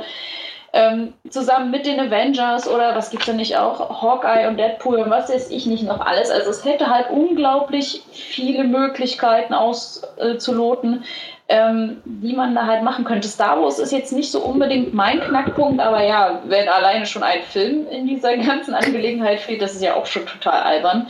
Ich habe aber auch gelesen, dass das äh, also auf Eis gelegt wurde, beziehungsweise abgebrochen wurde. Aber ich sag's mal so, wenn es einmal schon mal forciert wurde, was hält sie denn davon ab, es dann irgendwann nochmal zu tun? Ja, es, es, heißt ja auch nicht, dass dann wirklich alles vom Tisch ist. Ne? Das kann ja auch wirklich nur sein, dass Disney daran interessiert ist, vielleicht wenigstens seine Rechte wieder zu bekommen. Ne? Muss ja jetzt nicht heißen, dass die nachher im Endeffekt komplett Fox, äh, 20th Century Fox gekauft haben. Das kann ja auch nachher heißen, dass sie einfach nur die Rechte von ihren eigenen Sachen zurückgekauft haben und Fox kauft dann irgendwer anders. Ne? Das ist ja alles möglich. Aber wie gesagt, diese Möglichkeiten, oh mein Gott, diese ganzen Möglichkeiten. also CNBC ist der, der Fernsehsender, Nachrichtensender in Amerika, der das berichtet hat. Mhm. Und äh, also die scheinen das wohl aus recht gesicherten Quellen auch zu haben, dass es halt diese, diese Gespräche gab. Und also ihre, ihr Ausdruck war, äh, Moment, muss mal kurz so. Uh, this is very early, and CNBC noticed uh, that this is at very mo at, at, this very moment the two companies aren't talking. Also es sind sehr frühe Anfangsstadien ja. der G Gespräche und momentan ist wohl wieder eher ein bisschen Ruhe reingekommen. Ähm, es wird so ein bisschen spekuliert, ob, äh, also weil es ja mehr so ein Leak war, also es war jetzt nichts Offizielles, dass Leute, die halt irgendwie damit dran sind, halt das geleakt haben, um diese Konversation nochmal anzutreiben. Ähm, Ganz ehrlich, ich glaube, das ist eine unglaublich schlechte Idee. Ich, ich muss aber gerade, ging mir gerade noch andere Sachen durch den Kopf. Was wäre denn, wenn Warner die Rechte an den X-Men kauft? Oder Sony die Rechte an den X-Men kauft. Ich glaube, Oder Sony die Rechte an Star Wars, weißt du, so, die Vertriebsrechte. Also Boah, glaub, das wird so Disney so gegen den Strich gehen, glaube ich. Ich glaube, Sony müsste dann wahrscheinlich eine, eine, achte Hypothek aufnehmen oder irgend sowas. Ja. ja, stell dir das mal vor, so. Ja, wir haben jetzt die X-Men-Rechte, also machen wir jetzt äh, Superman vs. die X-Men, um Marvel zu ärgern, so, weil wir haben jetzt die Rechte von deren Film gekauft. So. Ich weiß ja gar nicht, wie das funktioniert. Das kann ja auch sein, wenn Fox verkauft wird, dass die Rechte automatisch zurückgehen. Ja. Ne? Aber die Vorstellung gerade, die wäre einfach total absurd. Nee, aber also ich persönlich, ich glaube, das ist, also auf den ersten Blick wirkt das natürlich irgendwie ziemlich verlockend, so diese, gerade was so die Comicbuch-Sachen angeht und so. Aber auf der anderen Seite, ganz, ganz ehrlich, ich glaube, das ist auf lange Sicht eine sehr, sehr schlechte Idee, wenn das alles zu Disney geht. Zum einen ist Disney jetzt sowieso schon irgendwie die, das größte Studio, was du in, in Hollywood hast, die irgendwie also 20, 25 Prozent oder sowas der Filme und Einnahmen und so, die jedes Jahr einfährt im Kino alleine und Fox macht irgendwie 13 Prozent aus oder sowas. Das heißt, das kann man dann schon irgendwie zusammen addieren. Also das fügt nur zu Disneys Monopolstellung hinzu. Ja, ja. Ähm, und so, also jetzt sozusagen erstmal bleibe ich mal auf dieser, dieser, äh, ich sag mal, wirtschaftlich-ökonomischen Ebene irgendwie für Disney als Monopolstellung. Ähm, Disney ist so, so guten Content Disney auch macht. Disney ist eine ziemliche Scheißfirma. Yep. yep. Also, das ist so ziemlich die. Also, ich glaube, jedes Studio ist irgendwie wahrscheinlich nicht sehr fair, aber ähm, gerade von ein, zwei Wochen, noch nicht mal eine Woche, ich glaube, knapp eine Woche war es jetzt irgendwie, gab es den Bericht, dass Disney neue Richtlinien rausgegeben hat für die Kinos in Amerika. Yep. Ähm, und zwar für Star Wars betreffend und also auch neuere Disney-Filme, die dann kommen. Und zwar äh, soll es so laufen, dass sie, ich glaube, statt 64 Prozent jetzt 65 Prozent der Einnahmen aller Filme kriegen. Plus die Kinos sollen dazu verpflichtet werden, den Film, diesen neuen Disney-Blockbuster, der dann kommt, also Star Wars in diesem Fall, mindestens vier Wochen in den zwei größten Sälen in ihrem Kino laufen zu lassen. Und wenn sie ihn vorher absetzen, dann müssen sie statt, ich meine, statt, vier, äh, statt 65 Prozent 71 Prozent oder sowas. Der ja, ja, bis zu irgendwas, ja, ja, auf jeden Fall. Also das ist, das mag jetzt erstmal irgendwie, ja, okay, Star Wars oder so, aber wenn man sich jetzt vorstellt, irgendwie so ein kleines Kino, wirklich so ein, so ein kleines privates Kino, was weiß irgendwie, okay, mit, mit Star Wars kriege ich jetzt irgendwie auch erstmal ein, zwei Wochen voll, dann, dann ist das schon was, wo man überlegt, was mache ich denn jetzt so? Also kann ich das, kann ich das irgendwie finanzieren, dass ich einen Film, sag ich mal, vier Wochen lang in den zwei einzigen Seelen, die ich habe, laufen lasse, dafür andere Filme ja gar nicht zeigen kann dann um diese, ja. in diesen Zeiten. Ähm, und dann vor allem äh, nach drei, sagen wir mal nach drei Wochen, wenn das einfach wirklich weniger Leute werden, die da reingehen. Einfach, so ist es nun mal. So, dann muss ich das quasi weiterspielen für irgendwie nur die Hälfte der Leute, die da sitzt. Oder ich setze es ab für einen neuen Film und muss aber trotzdem mehr Geld bezahlen dafür. Also, das ist halt ziemliches Bully-Verhalten, so. Dieses ziemliches Geld rauspressen aus allem, was geht. Ähm, Gerade heute ist die Story nochmal rausgekommen, finde ich auch ziemlich bedenkenswert, ähm, wo es darum ging, dass der Hollywood Reporter, glaube ich, ähm, einen äh, Bericht veröffentlicht hat, wo es darum ging, dass Disneyland, äh, das in Anaheim ist, wo es darum ging, dass zwischen Disneyland und Anaheim so gewisse Verträge laufen, die halt nicht sehr fair sind gegenüber Anaheim, der Stadt Anaheim. Ja. Und daraufhin hat, äh, haben äh, die, die Leute von Disney gesagt, okay, ihr habt was gegen Disneyland, ähm, ja, solange ihr so einen Scheiß schreibt, werden alle eure, eure Reporter, eure Filmreporter, die ihr aus LA habt und so, werden jetzt nicht mehr eingeladen zu Filmen von Disney, die gestreamt werden. Angefangen mit, äh, mit jetzt den nächsten Sachen, die kommen, ich glaube Coco oder was es ist. Ähm, das ist halt ziemlich, ziemlich krasse, ziemlich krasse Eingriff irgendwie in all das. Und irgendwie ziemlich ja Versuch der Zäsur, äh, Zensur, wenn mich fragst so. Und, ähm, Daraufhin haben jetzt die, die Kritiker sich auch nicht äh, kleinkriegen lassen. Die haben jetzt erstmal gesagt, okay, äh, wir werden einfach jetzt, äh, wir werden Disney-Filme jetzt erstmal kategorisch nicht mehr nominieren für unsere Preise, die wir hier vergeben. Also so gewisse Kritikerpreise, die sie da haben, ähm, werden wir aus der, aus der LA-Region, die werden wir dafür nicht mehr nominieren. Wo Disney sich aber wahrscheinlich auch sagt, ist uns so scheißegal, wir wollen einfach nur Geld machen. Ähm, dazu kommt halt dann die ganze Nummer mit diesem eigenen Disney-Streaming-Dienst, den sie jetzt aufziehen, ähm, wo ich auch wieder glaube, dass das nun mal nochmal eine große Angelegenheit, wie man Leuten noch mehr Geld aus der Tasche ziehen kann. Und auf der anderen Seite ist ja irgendwie dann diese, diese künstlerische Ebene, sag ich mal, für diese Filme. Beim besten Willen, ich glaube nicht, dass wir unter, unter Disney einen Logan bekommen hätten. Dass wir unter ja. Disney ja, einen. Deadpool, so wie ihn wir bekommen haben, bekommen hätten. Das mhm. sind diese Filme, die wir da jetzt gesehen haben. Logan, Deadpool, auch wie New Mutants jetzt gerade aussieht. Das sind so Filme, da, da kommst du halt, glaube ich, nur hin, wenn du als Studio nicht irgendwie so deinen, deinen festen Plan hast, irgendwie, wie du so Filme für gewöhnlich machst und so, sondern wenn du, sagen wir ehrlich, Fox ist damit so ein bisschen mit dem Rücken an der Wand.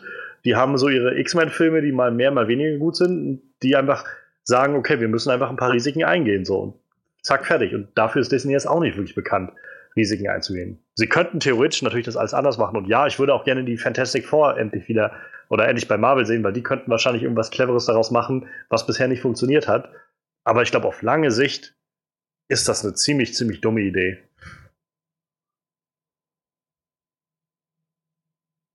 Okay, Freddy, was sagst du dazu? Haben sich jetzt schon alle geäußert? Ja, eigentlich schon. Echt? Oh. Oh, oh, das wusste ich nicht. Ähm, nee, ich dachte, Misha wäre noch, würde noch ausstehen. Äh, ja, ja, ihr habt im Prinzip schon alles gesagt. Ich meine,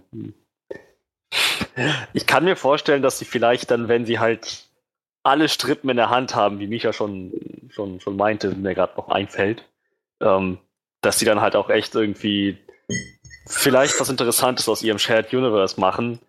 Aber das ist auch irgendwie so die einzige gute Perspektive, die ich da dran sehe. So, der Rest ist halt wirklich eher, naja, die Monopolstellung von Disney in Hollywood. Und ich meine, das wird zumindest für die nächsten, für die kommenden Jahre, wenn das passiert, erstmal einen Großteil des, des Contents beeinflussen, den wir zu sehen bekommen. Was nicht unwichtig ist. Denn, naja, wir als Zuschauer können natürlich aussuchen zwischen dem, was wir im Kino letzten Endes schauen. Mhm. Bloß die Auswahl bestimmt Hollywood. Und wenn die Hälfte der Auswahl durch Disney bestimmt wird, dann hm, betrachte ich das eher skeptisch. Ja, das ist halt, das ist halt das, was mich so ein bisschen eher ins Zweifeln bringt bei der ganzen Sache. Ähm, letztendlich kann Disney uns dann noch mehr quasi diktieren, was wir irgendwie zu gucken haben und was nicht. Und äh, naja, so dazu kommt halt, es gibt ja, also wir haben jetzt vor allem über die Superhelden-Sachen und so Comicbuchverfilmungen geredet. Fox macht ja auch so noch genug andere Filme, von denen ich halt auch glaube, Disney ist nun mal nicht Fox und also Disney ist nun mal irgendwie so dieses Familienfilm-Logo, was ja nicht zwingend schlecht ist, aber unter so einer Führung werden sicherlich einige bestimmte Filme so in der Art und Weise nicht gemacht werden. Und äh, keine Ahnung, also ich glaube halt eher, dass, dass eine gesunde Konkurrenz auch unter den Filmstudios das irgendwie aufrechterhält. Plus halt, ich kann mir nicht vorstellen, dass sie, äh, guck mal, nächstes Jahr kommen drei X-Men-Filme raus. Wir kriegen Deadpool 2, wir kriegen New Mutants und wir kriegen den X-Men äh, Dark Phoenix oder wie der heißt. Ich schon wieder vergessen irgendwie. Ähm, also auf jeden Fall den neuen in der großen Reihe sozusagen. Dazu kommen aber auch nochmal drei Marvel-Filme, die rauskommen. Mit Black Panther, äh, Civil War, äh, Quatsch, Infinity War und, äh, und Ant-Man and the Wasp. So, naja, das sind schon mal sechs Filme davon. Dann lass noch irgendwie ein, äh, ein Warner-Film rauskommen und so weiter. Also, das ist ja auch irgendwie was, wo wir als Fans dieser Sachen irgendwie ein gutes Programm kriegen. Wenn jetzt Disney davon die Hälfte besitzt, die werden sich, glaube ich, hüten, sechs Filme im Jahr rauszubringen. Letztendlich schaden sie sich ja dann damit nur noch selber. Ja. Nehmen sich gegenseitig die, die Zuschauer weg. Das wird dann eher wieder weniger Filme pro Jahr geben, die in dieser Art und Weise funktionieren. Obwohl ich mittlerweile also, sagen muss, wäre das vielleicht nicht sogar besser, wenn wir irgendwann mal weniger bekommen würden. So.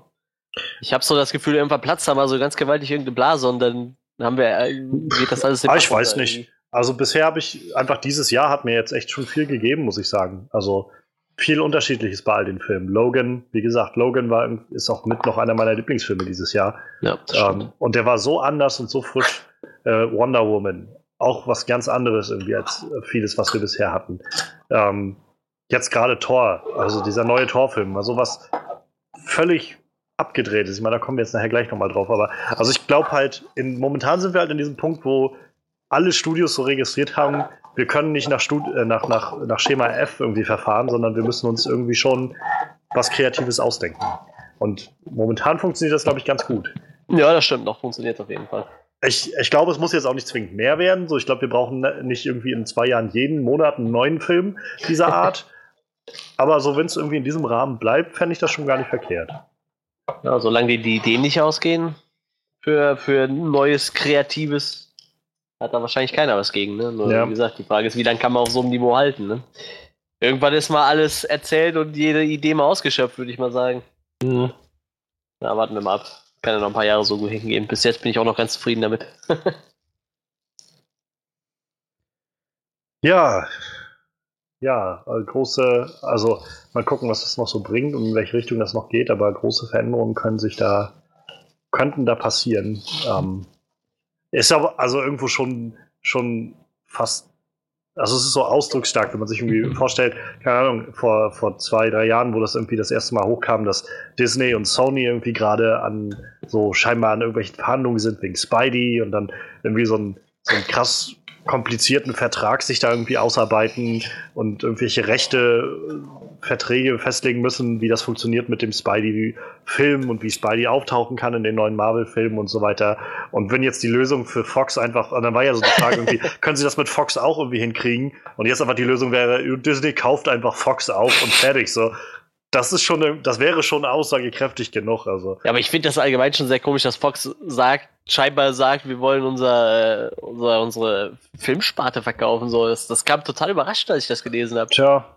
Ich meine, ich weiß jetzt nicht, wie es so bei den anderen Filmen läuft, aber vor allem, die haben ja echt Pläne bis weiß wohin, ne? Allein, allein schon mit ihren Comic-Verfilmungen, dann kommt halt sowas und du denkst so, okay, wieso? Und wie gesagt, ich kann mir halt echt nicht vorstellen, dass wenn Fox wirklich ihre Sparte verkauft, dass Disney dann nicht seine Rechte zurückhaben will, so irgendwie, ne? Ja, ja, klar. Ja, das kann ich mir halt nicht vorstellen. sagen wir mal, selbst wenn Disney halt Fox nicht kauft oder wenn Fox halt sagt, nö, an Disney verkaufen wir nicht.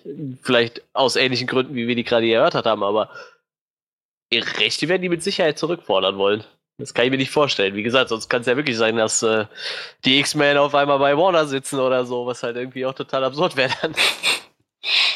Bei Sony wäre es vielleicht noch nicht mal so schlimm, so. Die haben sich ja jetzt ein bisschen angenähert, Sony und, und Disney halt, aber naja, warten wir mal ab. Das wäre vielleicht sogar eigentlich noch eine gute Option, so.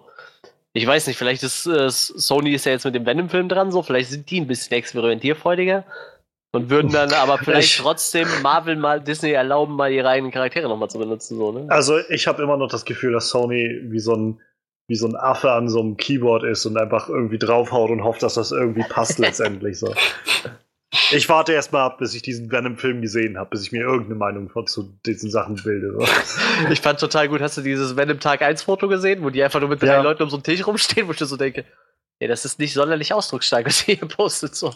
Bei dem Tag 1. Dann stehen die da alle so mit verschränkten Armen um so einen Tisch rum, wo ich so denke, okay, was machen die da? Ist das eine Besprechung oder so? Trinken die noch einen Kaffee, bevor es losgeht oder keine Ahnung? Ihr habt, äh, ihr habt nicht aufgepasst, da stehen fünf Idioten im Kreis. Genau so muss das sein. Ja, ja, ganz genau. So, so, so soll das aussehen dann.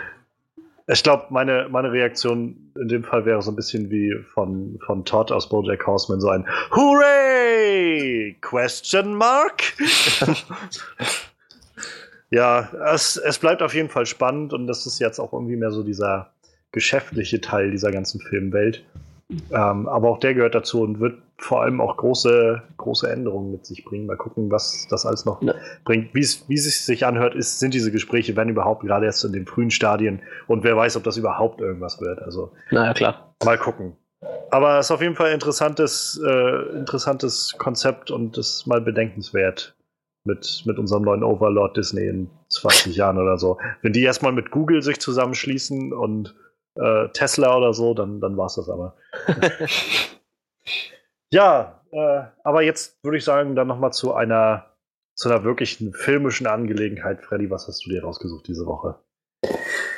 Es gab schon vor ein paar Tagen einen neuen Trailer zu Downsizing. Wir haben schon mal drüber geredet, über den ersten Trailer. Und der neue gibt, jetzt ein bisschen mehr Plotpunkte. Wir hatten schon überlegt, ob wir bei Stranger Things bei unserem letzten Podcast ähm, News machen. Und da war das ein Kandidat. Hat sich nicht angeboten. Jetzt haben wir die Gelegenheit. Genau. Also Downsizing, um es nochmal kurz abzureißen, spielt so mit diesem Konzept, ähm, dass die Über das Problem der Überbevölkerung auf der Erde gelöst werden könnte, indem die Menschheit sich schrumpfen lässt, dementsprechend den Ressourcenverbrauch drastisch reduziert. Ähm, das, ist, das ist sozusagen die Idee hinter dem Downsizing, wie es im Film umgesetzt wird. Ähm, die Menschen machen es aber, wie man das im Trailer erkennen kann, aus ganz anderen Gründen. Dadurch, dass sie nämlich kleiner sind und weniger, wesentlich geringeren Verbrauch haben, ist ihr Geld deutlich mehr wert. Sie können mit 5000 Dollar so viel anfangen, also in der, in der kleinen Welt können sie mit 5000 Dollar so viel anfangen wie mit 5 Millionen in der großen. So, das, deswegen, das ist, glaube ich, so der Punkt, weshalb die, die meisten Menschen zu down, sich downsizen lassen. Obwohl es natürlich auch einige gibt, die das aus pur umwelttechnischen Gründen machen. Tja, der erste Trailer hat das irgendwie alles so halbwegs abgerissen, die Schauspieler kurz gezeigt, jeder mal in seinem eigenen Moment, irgendwie so ein, so ein Gefühl für diese Welt gegeben, dass das alles für, für dieses merkwürdige und trotzdem sehr kreative Konzept und halt dieses mehr oder weniger Utopia, das da geschaffen werden soll. Das hat ganz gut funktioniert, fand ich. Jetzt im neuen Trailer wurde ein bisschen mehr über die Story bekannt. Hm, Matt Damons Charakter, ich weiß noch nicht, wie er heißen wird. Vielleicht wird es im Trailer gesagt, ich habe einfach nicht aufgepasst. Glaub Aber nicht. ich, ich weiß es nicht. Jedenfalls, Matt Damons Charakter und seine Freundin machen das ja, wollten es ja ursprünglich zusammen machen, sich zusammen downsizen lassen. Und ähm, ja, aus dem Trailer ging jetzt hervor, dass Matt Damons Charakter letzten Endes alleine in der Miniaturwelt aufwacht und seine Freundin ihn anruft und ihm sagt, dass sie das nicht durchziehen konnte. Darüber regt er sich natürlich sehr auf. Es ist irgendwie ein sehr, sehr ähm, gut getimter, humorvoller Moment. So, naja, und der Rest des Trailers zeigt dann im Prinzip Matt Damons Charakter, wie er alleine in dieser Miniaturwelt zurechtkommt, wie er sich irgendwie auch selbst neu entdeckt und so, naja, so, so eine Art Selbstfindungsphase nochmal durchgeht. Denn, naja, es ist, wie auch im Trailer gesagt wird, im Prinzip wie ein kompletter Neustart des Downsizing. Genau. Tja, so damit wird im Prinzip diese ähm, ach so, Moment, das ist nicht alles, was im Trailer passiert.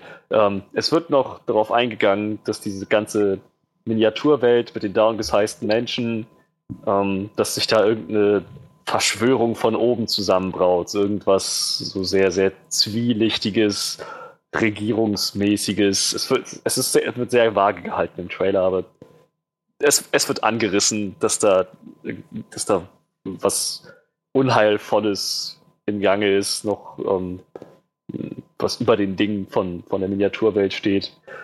Einmal das und es wird auch noch gezeigt, dass es innerhalb der Miniaturwelt eben nicht nur so die richtig wohlhabenden, zivilisierten Villenbewohner gibt, sondern halt auch andere Ortschaften mit anderen Kulturen, anderer Architektur, die dann auch durchaus nicht unbedingt im Wohlstand leben, so und mit denen dann auch mit Damons Charakter in Kontakt kommt. So, es ist halt irgendwie ein bisschen was von allem noch mal mit reingeworfen, dass aus dieser, dass aus diesem einen Downsizing-Konzept irgendwie auch einerseits eine größere Welt wird, in der mehr passiert und andererseits auch Matt Damons Charakter irgendwie was anderes zu tun bekommt, als irgendwie sich mit seiner Freundin dann seine Existenz aufzubauen, sondern dass er sich halt echt komplett neu entdecken muss. Ich finde, das ist, ich finde es schön, in welche Richtung das geht. So, dass die halt das wirklich ausreizen, was diese Welt, so, so, diese Welt vom Downsizing zu bieten haben könnte. Was ich nicht so toll finde, ist, dass wir das jetzt alles schon im Trailer gefüttert bekommen haben. Ich, ich hätte echt nichts dagegen gehabt, wenn ein paar von diesen Sachen doch ja, Überraschung gewesen wären, die sie sich für einen Film aufgespart hätten, die ich den ersten Film zu sehen bekomme. Ähm, ja, das sind so meine Gedanken dazu. Ich hätte auf diesen Trailer eigentlich auch verzichten können. So, ich, war jetzt kein schlechter Trailer, aber meiner Meinung nach wäre der nicht nötig gewesen. Wie steht ihr dazu? Was haltet ihr von dem, was ihr da gesehen habt? Ich war auch eigentlich nach dem ersten Trailer schon angefixt genug, dass ich gesagt hätte, den hätte ich mir angeguckt. So, ich, das, das ist schon recht, der Trailer, der erzählt schon ziemlich viel. Aber ich warte halt immer noch so auf den Typ, der irgendwann den Gottkomplex kriegt und dann so, weil, weil er so, so quasi diese komplette kleine Welt so unter sich hat, so nach dem Motto so, ah, ich kann, könnte jetzt alle mit einer, wie mit einer, wie eine Ameise mit der, mhm. mit der Lupe versenken oder so, weißt du, so, auf sowas warte ich noch, oder irgendeiner kippt eine Wasserflasche über den aus, oder weißt du, sowas total absurd. Ups. da eins der Top-Kommentare unter dem, unter dem Trailer war auch so, und dann kommt eine Katze und wandelt in das Miniaturland. So. Ja, irgendwie sowas. So ein The bisschen End. was aus ähm, Liebling, ich habe die Kinder geschrumpft mäßig, mhm. weißt du, so. Irgendwann reiten sie auf Ameisen oder so. Und da landet eine Fliege und die ist einfach riesengroß. Ich schließe nicht aus, dass es sowas geben wird. Also, ich, ich kann mir nicht vorstellen, dass sie auf sowas verzichten, dass sie sich das entgehen lassen.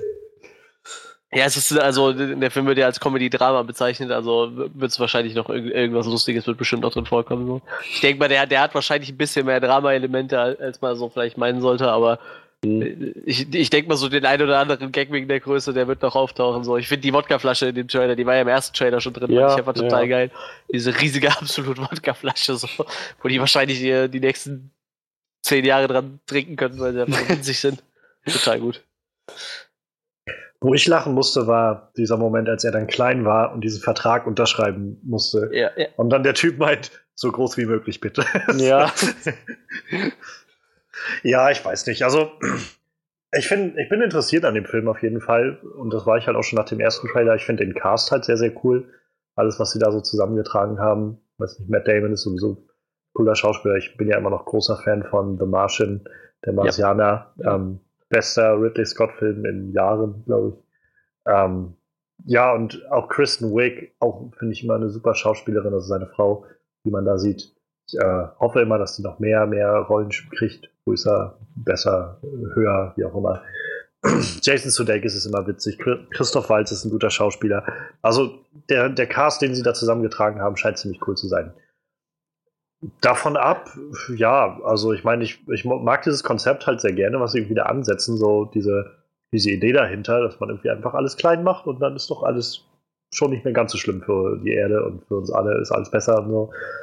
Ähm, wie genau das dann funktioniert, weiß ich noch nicht. Also der Trailer jetzt setzt ja vor allem darauf nochmal zu, so herauszuheben, dass Matt Damon ja dann irgendwie halt wirklich so einen kompletten Neustart hat, ohne Frau und ohne alles andere irgendwie ich habe mir das schon bei dem ersten Trailer gedacht, weil irgendwie in jedem Shot, wo er klein war, hat man seine Frau nicht gesehen. Das war irgendwie, wo ich gedacht habe, okay, wahrscheinlich wird sie doch nicht dann, äh, wird sie dann doch nicht klein werden oder sowas. Aber ja, davon ab, ich weiß halt immer noch nicht so recht, wo das hinführt. Also ich meine, hast es jetzt ja gerade nochmal so abgerissen, Freddy. Ich, man kann sich so langsam ein bisschen was zusammenpuzzeln, so was so passiert irgendwie. Wahrscheinlich dann Akt 1 wird dann so diese ganze Nummer wird auf das Downsizing auf, äh, ja, irgendwie angesetzt und Akt 2 wird dann erst klein und fügt sich das so ein bisschen an. Ich weiß noch nicht so recht, was ich, wie ich mir das vorstelle, wo das halt hingeht, so im Großen und Ganzen. Irgendwas, irgendein Geheimnis scheint es ja zu geben oder sowas. Und ich weiß nicht, er sagt dann ja auch irgendwie am Schluss nochmal sowas, keine Ahnung, jetzt, jetzt habe ich die Möglichkeit, irgendwie was Bedeutendes zu tun oder sowas. Ähm, ich weiß nicht, sind die in Gefahr und er muss sich irgendwie opfern oder also keine Ahnung. Ich, wie gesagt, ich habe keine Ahnung, wo das noch hingeht. Das ist noch so ein bisschen, interessiert mich halt dann doch noch. Ähm, und ich, also es ist halt ein Film, glaube ich, wo man theoretisch einen sehr interessanten, ja, so, so, so leicht, leicht gesellschaftsreflektiven oder kritischen Ton mit reinlegen kann. So mit all dem, was passiert. Also ich glaube, dieses Modell bietet das. Und ich bin gespannt, ob es das auch nutzen wird. So. Der Trailer an sich, ja, also ich stimme so ein bisschen zu. Also ich meine, war jetzt halt nett, hat halt mich nochmal dran erinnert, dass ich da irgendwie interessiert dran bin, aber hat mir jetzt auch nicht viel mehr so im Mehrwert gegeben, dass ich das Gefühl hatte von, wow, das, das hat mich jetzt irgendwie nochmal ganz anders überzeugt oder so. Das, nee. Oh Gott, jetzt fühle ich mich ganz schlecht, wenn ich das jetzt sagen muss, aber der schlägt absolut nicht in meine Kerbe. Also ich habe jetzt nur den Trailer gesehen und auf der einen Seite von den Bildern her, von den Farben und so weiter und was man halt einfach auch in Landschaften gesehen hat, ist er natürlich sehr schön aufgemacht. Auch das Konzept an sich ist sicherlich interessant mit dem, ähm, man ist dann plötzlich kleiner und kann mit den Ressourcen, die man zur Verfügung hat, plötzlich viel mehr anstellen, beziehungsweise schon auch die Umwelt. Aber ich so dieses ganze, da muss jetzt noch mal Drama mit rein oder irgendeine Verschwörung, das war dann in dem Moment auch so ein okay. Und da kam da Christoph Walz noch mit dazu und da dachte ich mir so, ah, okay. Und da muss ich immer an äh, die drei Musketiere denken, wo er diesen komischen Kardinal gespielt hat. Und ich weiß nicht, er hat das, seitdem hat er irgendwie so, war das der? irgendwie so, da Ist hat er so einen Knacks für mich weg. Es würde mich nicht wundern, wenn er da wieder knietief mit drin hängt. Also ich, an sich mag ich Matt Damon als Schauspieler, gerade der Marsianer war ein sehr schöner Film, aber so wirklich Interesse gepackt hat mich nach dem Trailer äh, das echt nicht. Und ich kann ja für eine monatliche Rate so viele Filme gucken, wie ich möchte, aber ich glaube, der wird es einfach nicht schaffen. Auch das ist eine Meinung, schätze ich. Ich würde dich dann trotzdem bitten, diesen Channel zu verlassen. Nein, Quatsch. Nein, also ich meine, ich, ich weiß nicht, ich, bei, bei Christoph Walz ist das so, ich mag den eigentlich sehr gerne, aber ich, ich hoffe jetzt schon seit ein paar Filmen, dass er endlich mal wieder einen guten Film hat, so. Weil alles, worin ich ihn in den letzten Malen gesehen habe, hat mich irgendwie echt nicht überzeugt. Also, ich muss jetzt vor allem an, an den Tarzan-Film denken, wo das so. Keine Ahnung, was er da gemacht hat irgendwie. Und, also ich habe das Gefühl, der Mann hat irgendwie zwei Oscars gewonnen. So. Warum, warum nimmt er irgendwie so komische Filme manchmal an? So? Äh, das ist jetzt wieder so ein Film, ich glaube, der geht halt eher so in die Richtung. Der war ja, glaube ich, auch so einigen Festivals und sowas, so eher diese kleine Indie, äh, ja, so Indie-Preisfilm-Art äh, so, aber davor in den letzten Jahren habe ich irgendwie echt nur so B-Movies mit ihm gesehen und das hat mich irgendwie so ein bisschen, bisschen irritiert, um ehrlich zu sein. Vielleicht ist das jetzt ja der Film, wo er wieder ein bisschen mehr scheinen kann. So. Vielleicht möchte er auch einfach nichts anderes machen als so kleine. Ja, Nicolas Cage will auch nur so, so beschissene C-Movies machen oder so. Naja, vielleicht ist das ja so ein Ding wie mit. Ähm, ähm, ach, oh Gott, seit Jahren vergesse ich immer wieder seinen Namen. Das kann nicht wahr sein. Ich habe es mir schon ein paar Mal aufgeschrieben, es hat bisher nichts gebracht. Ich, ich habe immer wieder ein Blackout bei seinem Namen. Ach, er hat den Gladiator, den Imperator gespielt. Joaquin Phoenix. Ja, oh Gott, ich, ich weiß auch nicht, was es mit diesem Namen auf sich hat. Ich vergesse ihn immer und immer wieder. Seit, seit 2012 oder so versuche ich mir diesen Namen zu merken. Ich schaffe ihn. Aber ähm, ja, Joaquin Phoenix ist, glaube ich, auch so ein Typ, der halt hm, das, der es bevorzugt, kleinere Indie-Filme zu machen als so Hollywood-Blockbuster, oder? Ja, also da, das kann ich auch verstehen. Ich meine nur, ich kann halt nicht verstehen, dass Christoph Waltz äh, zwei Oscars gewinnt mit Tarantino und danach irgendwie Legend of Tarzan macht oder Big Eyes oder Kill the Boss 2 oder so. Das Wahrscheinlich, halt der, so. Christoph Waltz kann halt nur Filme spielen, wo ein Christoph Waltz Charakter drin ist. Der kann so. halt nur eine Art von Charakter spielen. Das ist Christoph Waltz, weißt du? So, der muss halt immer, ja. der muss halt so ein Drehbuch lesen und so denken so, ah ja, das ist ein Christoph Waltz Charakter. So, also ich meine, ich meine King Schulz und äh, und hier der der äh, Hans Lander, das waren schon ziemlich unterschiedliche. Ja, aber er, hat, er ist halt so, das ist so ein bisschen wie Jeff Goldblum, so, weißt du, der hat halt so, der ist halt Christoph Waltz, weißt du, so. Ich glaube, das ist egal, was er spielt. Der, der, hat halt irgendwie so eine Art zu spielen und auch zu sprechen. Der synchronisiert sich ja Gott sei Dank auch selber. Ich, ich, ich glaube, der muss halt echt so eine Rolle haben, so, wo, wo er sich ausleben kann, irgendwie, wo so. Das, wie gesagt, das muss halt so ein Christoph Walz Charakter sein. So. Ich, ich glaube, der könnte einfach nicht alles spielen. Ja. Tulpenfieber war halt auch so ein Film, wo ich gedacht habe.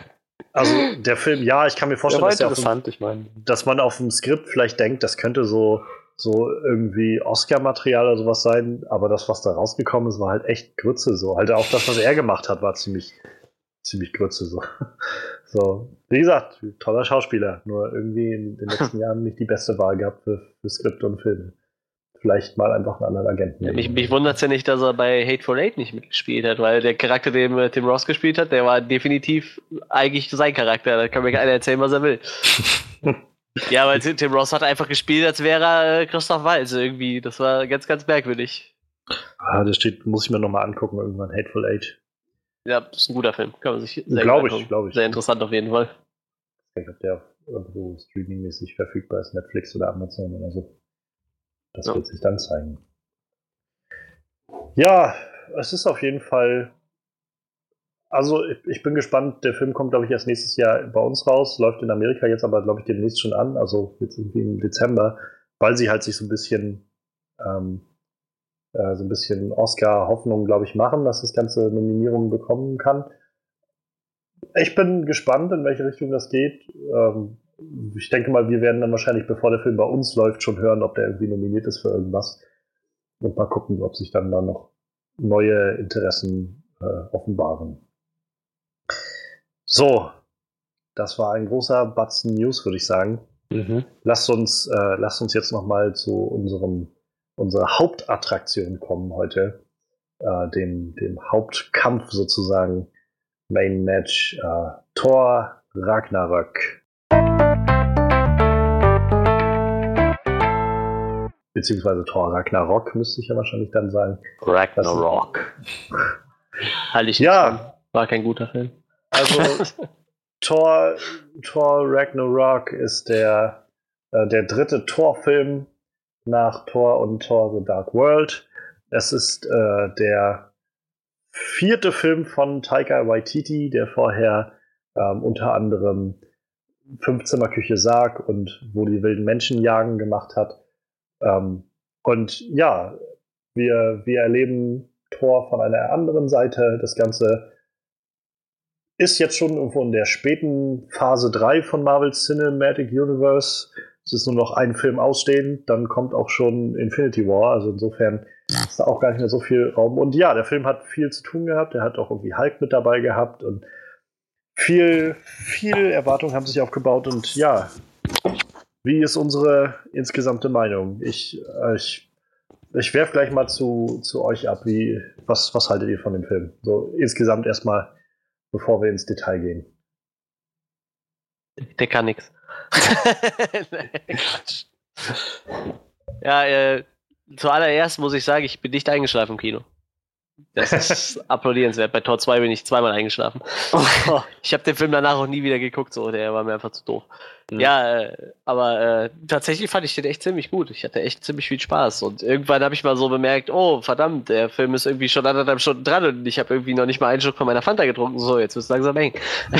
also der, die Zeit flog echt gut dahin. So, der war jetzt mit, mit ein bisschen über zwei Stunden doch relativ äh, gut in der Zeit so, aber wie gesagt, der, der, der flog so weg. Der, ich habe mich echt sehr gut unterhalten gefühlt während dem Film. Sehr, sehr schön. Auch der Soundtrack sehr, sehr schön. Manchmal habe ich Oh, gedacht, so, Ah, der, der Soundtrack, der hätte wegen mir, hätte wahrscheinlich auch dasselbe, derselbe von äh, Stranger Things schreiben können, so. Ich mag diese, diese 80er Jahre Synthi-Sounds, finde ich total geil. Super geil. Aber richtig schöner Soundtrack. Äh, ja, wie gesagt, ich hatte richtig viel Spaß im Film. Ich fand den echt gut. Er ist auch mein Lieblingstorfilm auf jeden Fall. Tja, dem kann ich mich anschließen. War ein sehr, sehr guter Film, hat sehr viel Spaß gemacht. Also wirklich, wirklich Spaß. Nicht nur so von erwartet, dass man, ich sagen würde, qualitativ hochwertig, sondern es war halt echt ein sehr witziger Film mit, mit, mit viel Humor, genau richtig eingesetzt. So, das, das kam gut. Und ja, ähm, das ist irgendwie auch meiner Meinung nach der beste Torfilm. Ja, ich denke, da kann ich mich so insgesamt auch anschließen. Ich, ähm, ich bin ja, ja, ich bin sehr, sehr großer Taika Waititi-Fan und ich kann immer nur jedem, also ich habe auch im Podcast schon ab und an mal darüber geredet, ich kann auch nur jedem empfehlen, der die Filme noch nicht gesehen hat, sich die mal anzuschauen. Dieser ganz besondere Stil vom Humor, den, den er jetzt auch irgendwie zu Tor gebracht hat, den findet man halt noch so in so einer viel kristallineren, reineren Variante, so in seinen eigenen Filmen. Ähm, naja, also für mich auch bei weitem der beste Torfilm. Ich fand den ersten Torfilm ziemlich okay. Ich fand den zweiten, also für mich ist der zweite Torfilm einer der schlechtesten Marvel-Filme, so MCU-Filme. Ähm, ich, ich weiß, was du meinst, Manuel. Ich habe den auf Netflix, glaube ich, geguckt und ich habe zwei oder drei Anläufe gebraucht, bis ich den irgendwann mal wirklich durchgeguckt habe, weil ich die ersten, glaube ich, zweimal habe ich halt echt irgendwie immer nach der Hälfte wieder ausgemacht, weil ich gedacht habe, irgendwie mich langweilt das gerade total, was da passiert. Sie haben und was ich halt so, gerade bei Thor, dem neuen Film jetzt halt so schön finde, ist irgendwie, sie haben diesen Hauptcharakter mir irgendwie nahegebracht und irgendwie eine interessante Geschichte erzählt. Der Film hat so ein paar Schwächen bei weitem, also es gibt so, so ein paar Sachen, die man, die ich auch irgendwo erwartet habe und die passiert sind, aber so oder so war das halt einfach eine richtig, richtig tolle Zeit im Kino. Und ich muss sagen, je mehr ich auch über, nochmal drüber nachdenke über den Film, umso besser gefällt er mir dann doch nochmal. Weil das halt ein richtig gutes Rundumpaket war so. Und ich glaube auch das erste Mal so wirklich, dass, dass Marvel gesagt hat, wir fahren komplett diese Comedy-Schiene. Also dieser Film ist halt wirklich eine Comedy pur. Mhm. So. Ja. so, wo Guardians halt immer noch so ein bisschen Mischmasch war mit diesem Sci-Fi-Ding, so war das halt so in erster Linie vor allem eine Comedy. So. Und ich, wie gesagt, ich fand das sehr, sehr geil und sehr, sehr super. Und ja, ja wir können gleich dann, also ich freue mich schon gleich nochmal ein bisschen präziser auch über einige Sachen zu reden. Äh, Misha, was meinst du? Ja, also ich habe mich sehr auf den Film gefreut, dadurch, dass Thor und Loki äh, zwei meiner Lieblinge sind, auch im Marvel-Universum, mal neben anderen Leuten halt ganz abgesehen. Ähm, was, mich, was mich so ein bisschen stutzig vorher gemacht hat, es war dieses ganze Hulk-Ding, was da irgendwie mit drin war. Hm, kann man mögen, muss man aber nicht. Was mir besonders gut gefallen hat, war das, was sie mit Thors Haaren gemacht haben. Endlich sind diese furchtbaren Loten ab. Er sieht so gut aus, einfach mit diesen kurzen Haaren. Und ich muss auch sagen, als ich, ähm, ich hatte dann mal so ein Statement von dem Director auch gesehen, der selber meinte, ja, und er denkt halt, dass äh, Thor einfach mehr ähm, humoristisches Potenzial auch hat, ähnlich wie Kevin in Ghostbusters, wo er dann doch, äh, sag ich mal, sehr auf Slapstick und so weiter ja. ausgelegt war. Da habe ich mir gedacht, na gut, mal sehen, was uns da so entgegenschallt. Und ähm, ich muss sagen, der Film hat mir gefallen, er war sehr amüsant und so weiter und so fort, aber wie du schon gesagt hast, er hat halt auch seine Schwächen, die gerade mir so ein bisschen ins Gesicht schlagen, wo ich mir halt auch denke, ah, hättest du dir mehr gewünscht? Und ich muss tatsächlich sagen, es ist nicht mein Lieblingstorfilm. Hm. Okay. Ist es, ist es Dark World? Nein, oh Gott. Nein, ich mag tatsächlich, glaube ich, den ersten immer noch mit am liebsten, einfach weil es ähm, meine Charakter Art der Charakterisierung von Loki immer noch mit am mhm. nächsten drankommt. Das, aber das, das später. Na klar. Ja, aber ich meine, so generell ist. Ich kann, kann jetzt auch nicht sagen, dass es mein liebster Marvel-Film ist, so generell. Im, wie gesagt, dafür gibt es dann immer noch so ein paar Kleinigkeiten, aber ich weiß halt für mich zum Beispiel, ähm, gerade so, wenn ich jetzt an Phase 3 denke, die gerade so läuft, ich finde ihn deutlich besser als Guardians 2 und auch, auch wesentlich unterhaltsamer und besser als Doctor Strange. So. Ich glaube, Spider-Man Homecoming finde ich gerade noch ein bisschen besser auch noch. Ähm, aber ich weiß bei, bei, also wir hatten bei Guardians drüber geredet, dass ich da recht enttäuscht war irgendwie, und äh, Doctor Strange war irgendwie cool, aber irgendwie war das für mich nur so okay. Und das war wieder so ein Film, der mich so richtig gecatcht hat. Aber ja, dann lasst uns da doch gleich mal eintauchen irgendwie. Was, was war denn so der, das, was gut funktioniert hat bei all den, bei all den guten Sachen irgendwie? Ich mochte Carl Urban. Das ist eigentlich total bescheuert, weil Scourge. er. Ja, also ich habe ja absolut das Gegenteil von diesem Kerl erwartet. Und dann siehst du ihn da so mit seinem gehorteten Scheißdreck, den er irgendwo aus sämtlichen Welten zusammengesammelt hat. Und dieser kleine Roller. Über wie er diesen Weibern da angibt und diesem Maschinengewehr. Und, und denkst du so, was zum Geier ist dieser Typ? Und dann ist er tatsächlich echt niedlich. Und das hätte ich überhaupt nicht gedacht, weil man hat ja von den Trailerbildern immer gedacht, boah, das ist so ein harter Kerl, das ist die linke Hand des Bösen und so weiter.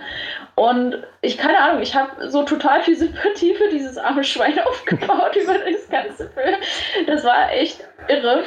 Und er hat mir tatsächlich äh, ganz gut gefallen. Ich mochte auch äh, Hela tatsächlich. MCU-Villains oh. sind ja meistens so ein bisschen so. Hm, Aber Ja. ich finde, sie hat ihre Sache recht gut gemacht. Bei ihrer Hintergrundstory hätte man sich ein bisschen was Neueres ausdenken können, aber dazu wieder später. Aber ich finde, sie sah natürlich sehr, sehr Ich- nett aus. Ne? Ich denke auch bei Hella so, äh, ja, da, da hätte man auf jeden Fall noch viel mehr machen können, so, aber Kate Blanchett hat halt diese Rolle so in sich aufgenommen irgendwie. Jede, Ja. Jeder Moment, es war ja jetzt nicht so oft, aber jedes Mal, wenn sie äh, zu sehen war, war das so der, das Zentrum von allem, was da passiert ist irgendwie. Und allein dieser, dieser Moment irgendwie, wenn sie, wie sie dann immer so ihre Haare nach hinten wegmacht und diese Krone rauskommt oder sowas, das, das war schon verdammt badass, so, so durch die Bank weg, fand ich. Also, Und ich mochte den großen Doggo. Das muss gesagt werden. Ich mochte auch Fenrir. Auch wenn er nicht besonders viel Hm. Screentime hatte, was mich ein bisschen gewundert hat. Aber ich, ich fand den eigentlich auch sehr schön getroffen. Ich, ich Ich- finde lustigerweise, dass Hella auch sehr wenig Screentime hatte, oder? Ja, ja. Also, Also vergleichsweise wenig Screentime, aber ich fand sie auch total gut. Also wie gesagt, die, die Screentime war auch echt gut genutzt. So. ne? Das war schon krass. Ja, naja, ich meine, allein dadurch, dass sie irgendwie gleich bei ihrem ersten oder beim zweiten Auftritt, wo sie in Asgard ankommt, erstmal irgendwie die, die Warrior 3 da irgendwie umbringt. Also so Thors kleine, kleine Kumpelgarde an Kämpfern da. Hm. Das, ja, das hat schon irgendwie erstmal Eindruck gemacht. So. Aber ich muss auch sagen, also mal, mal abgesehen von den Hauptcharakteren, die so super waren. Also ich glaube, wir sind ja gerade erstmal so bei den Charakteren, die irgendwie einfach so viel Spaß gemacht haben mit anzusehen. Ähm, ich, ich fand, sie haben, was du schon meintest, Misha, so Chris Hemsworth haben, man hat so gemerkt, dass, dass äh, Taika Waititi ihn so mal rausgekitzelt hat auf dieser, dieser Humorschiene, die er halt vorher, gerade bei Tor 2 fand ich das ein ziemlicher Downer irgendwie, war die ganze Zeit immer so dieses, ah, ich muss irgendwie die neuen Welten retten und oh, Jane, was ist mit Jane und so. Und hier war das halt so ein, so ein völlig anderer Tor, der halt Ja. auch mal irgendwie so, was sie auch im Vorfeld so meinten, irgendwie, er war jetzt irgendwie schon zwei, dreimal auf der Erde, er hat auch irgendwie sich so ein bisschen was bei Tony und so abgeguckt und naja, und jetzt ist er halt auch so, so, so ein bisschen gewitzter auch manchmal und keine Ahnung, also ich fand, das haben die so toll rausgespielt, dieses Verhältnis zwischen ihm und, und Loki und so, auch Loki halt, wie sie ihn nochmal rausgebracht haben und gerade die beiden irgendwie die Dynamik, also eine der besten Szenen, finde ich, und die witzigsten Momente, irgendwie, wo er dann meinte, äh, ja, äh, als ich ein Kind war, hat, hat Loki sich in eine Schlange verwandelt. Weil, also ich, ich liebe ja Schlangen so. Und dann hat er sich, da habe ich ihn auf den Arm gehabt, ohne es zu wissen, und dann hat er sich auf einmal einfach wieder in sich zurückverwandelt und mich erstochen. So, und das war so, Das mich eingestochen. Ja. so, so, ja, okay. Das war, so- und dann auch dieser Shot zu Loki zurück, wie er einfach so, so grinst da sitzt, so, ja, okay, das habe ich gemacht. So, das, so, das ist so, so herrlich auf den Punkt gebracht. Aber auch davon ab, ich mochte Hulk unglaublich gerne in dem Film. Ja. Ich finde, sie haben dem Hulk so viel mehr gegeben, als es irgendwie in den bisherigen Filmen war. Und Gott, ich will mehr Kork sehen. Verpiss dich, Geist! Hey! Ja, so macht man das. so. Ich, ich, ich liebe Kork. Also, äh, das. Aber es ist so, so viele Charaktere, aber Kork ist so mit einer dieser witzigsten, coolsten kleinen Nebencharaktere, so Sidekicks irgendwie, die ich, glaube ich, in einem Marvel-Film bisher gesehen habe. Ähm, aber davon ab, also Valkyrie, also Valkyrie, ich weiß immer noch nicht, wie sie jetzt eigentlich genau heißt. Äh, Valkyrie, der Grandmaster, war so cool mit Brunhilde heißt sie eigentlich. Ja? Brunhilde. Ja, sie ist, ja, sie ist halt eine Valkyrie. Äh, äh, Valkyrie. Also sie heißt, glaube ich, richtig Valkyrie als Superheldennamen, aber eigentlich heißt sie Brunhilde. Das ist, klingt zwar bescheuert, aber Nice. Oh yeah. also sie war schon echt badass. Ich hätte gedacht, das kommt tatsächlich schlimmer und sie könnte eine neue Love Interest werden, aber Gott sei Dank ist das nicht passiert. Ich mochte sie echt gern. Auch wie sie mit dem Hulk umgegangen ist, war Ja. sehr nett. Ja, Das war eine schöne Dynamik. Ja. Ich könnte schwören, dass ich dich schon mal irgendwo gesehen habe. So. War das ein schöner Moment, dass er gesagt hat, du wolltest wissen, wer ich bin? Du wirst Ja. es jetzt sehen. Pff.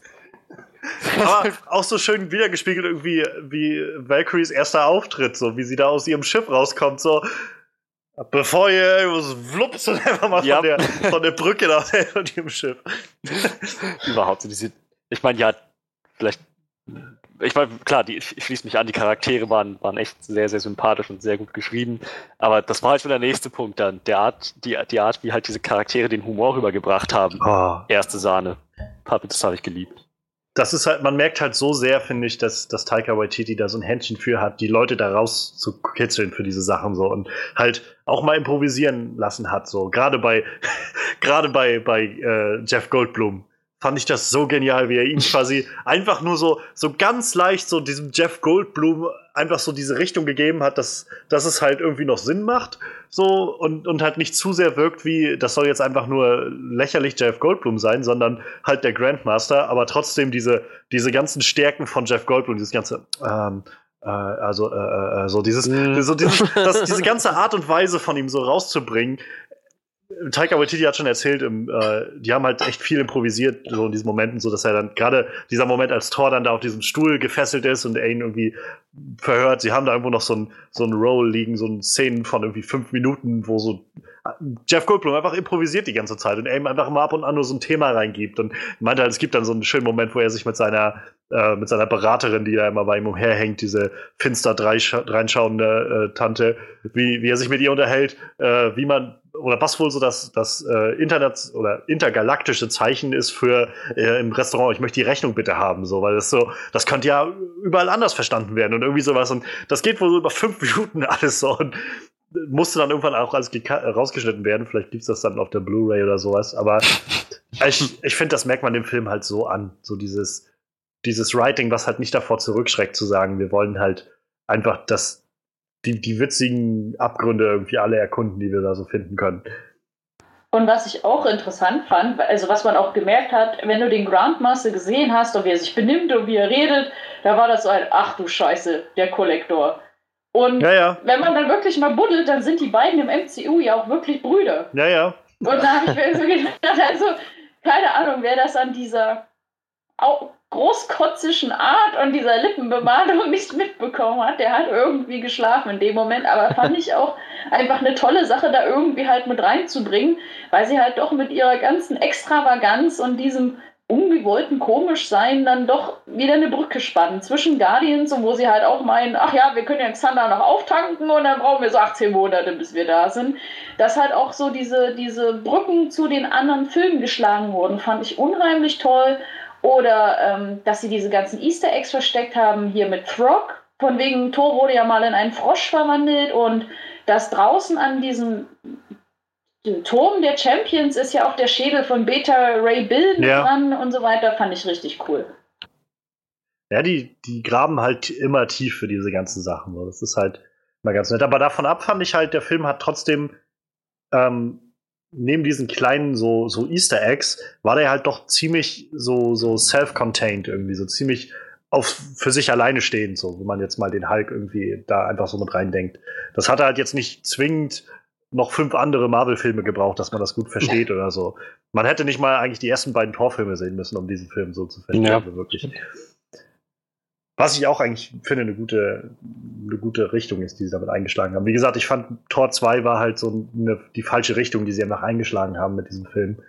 Um, ähm, und das ist einfach nicht so rausgekommen, wie sie das dann haben wollten. Und ich glaube auch, ehrlich gesagt, so nachdem Age of Ultron dann so rum war, ähm, ich glaube so mit Anfang Phase 3 oder Ende Phase 2, das war, glaube ich, der Moment, wo Marvel dann auch wirklich so ein bisschen umgedacht hat und angefangen hat zu denken, na gut, vielleicht sollten wir das einfach ein bisschen bisschen anders nehmen. Also ich meine, ich weiß nicht, ob ihr euch noch erinnert, aber es gab doch in äh, Age of Ultron, wenn, wenn Wanda auch Thor irgendwie diese Vision gibt, dann sieht er doch irgendwie auch so diesen blinden Heimdall, der ihm da irgendwie, äh, der ihm da irgendwie anschreit und was weiß ich und so. Das war ja, glaube ich, mal ursprünglich so geplant als so ein, so ein Teaser für Ragnarök und sowas. Und ganz offensichtlich hatten sie damals halt noch wesentlich andere Vorstellungen davon, wie, wie das laufen wird mit Ragnarök, halt wahrscheinlich wesentlich düsterer und, ja. äh, und irgendwie viel mehr diese Mythologie eingegraben, wo sie jetzt halt einfach viel mehr sagen, nee, wir holen uns Taika Waititi, der einfach bekannt ist für mit seinen bisherigen Filmen für halt diesen ganz seltsamen, weirden Humor so und sagen dem einfach, hier,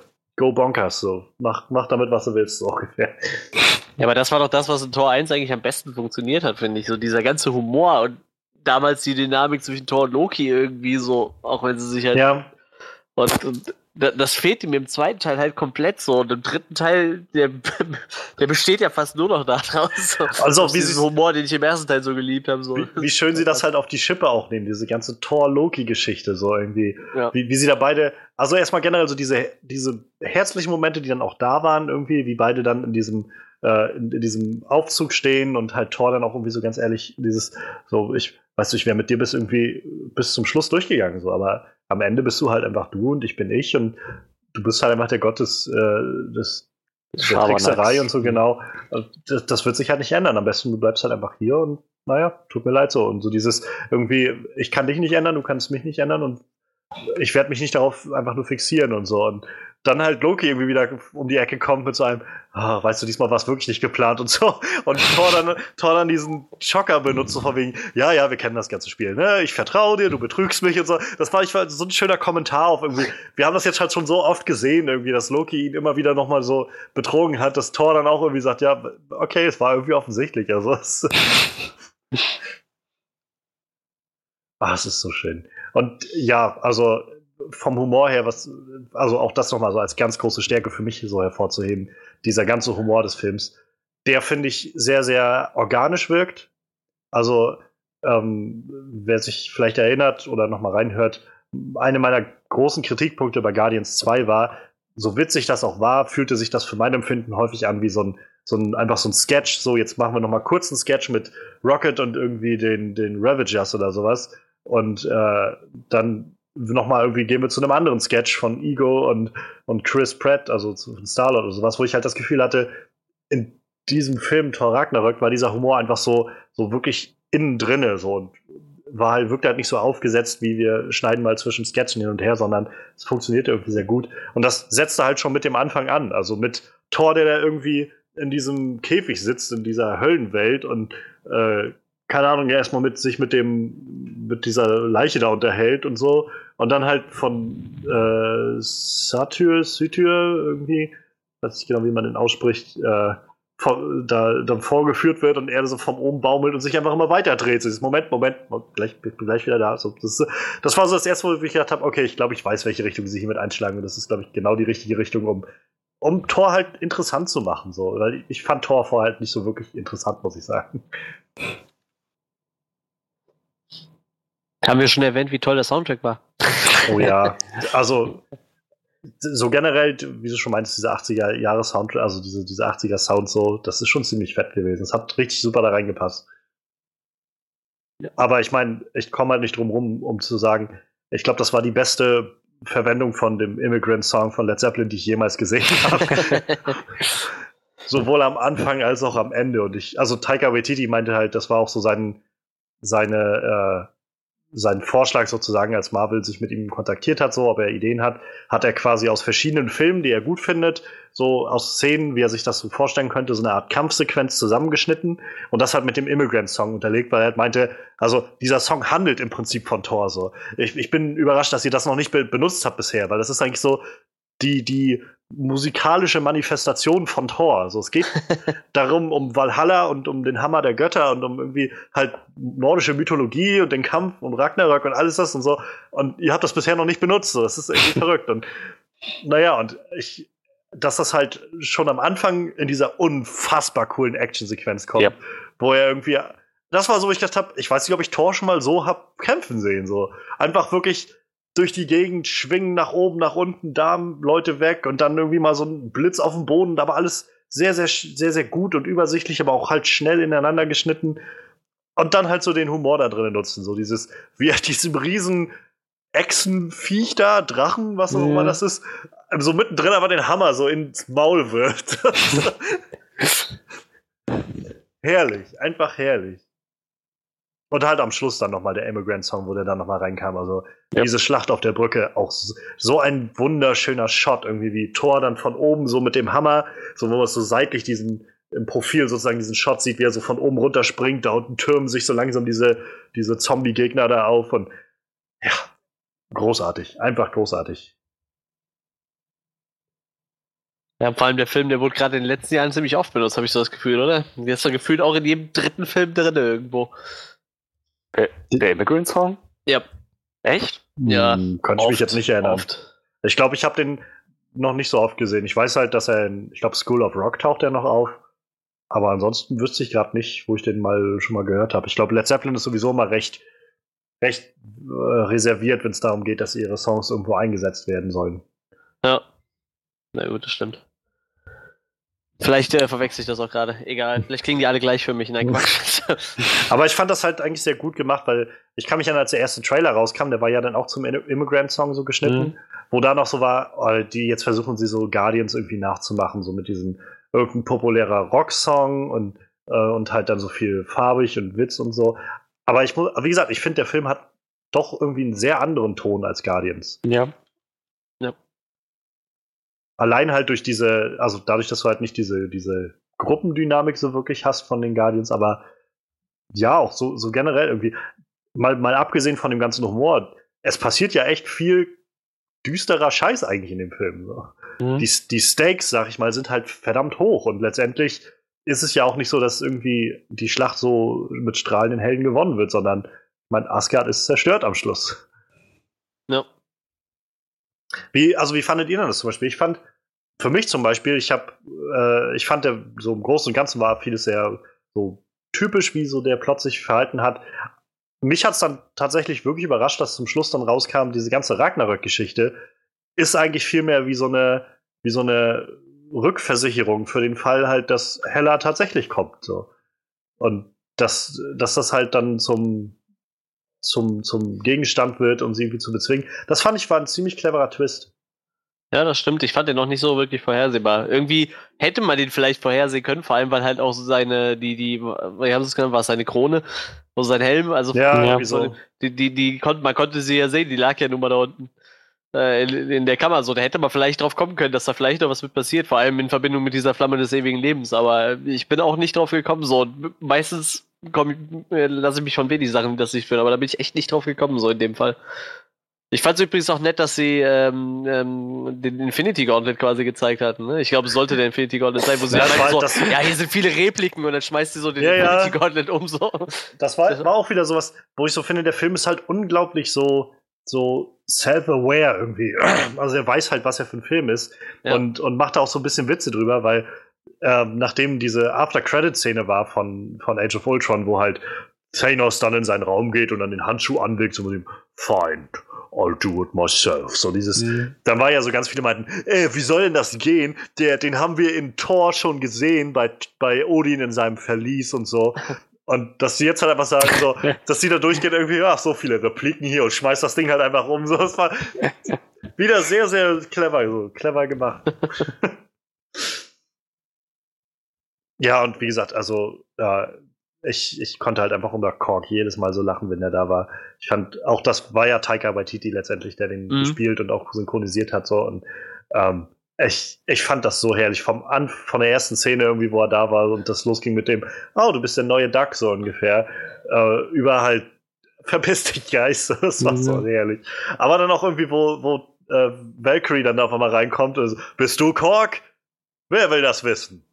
Okay, du willst das wissen, ich meine, du hast ja auch gefragt, aber will das sonst noch wer wissen? So, oder, oder halt auch mit seinem Kumpel Meek irgendwie, dieser, erst, erst im Prinzip eine, äh, äh, erst ein Insekt mit zwei, äh, mit zwei Scheren als Händen oder sowas, was er ja, gesagt hat, zwei ja. Messern als Händen so und auch irgendwie sein, sein Stein-Schere-Papierwitz, den er da gebracht hatte, so, das ist so. Mhm.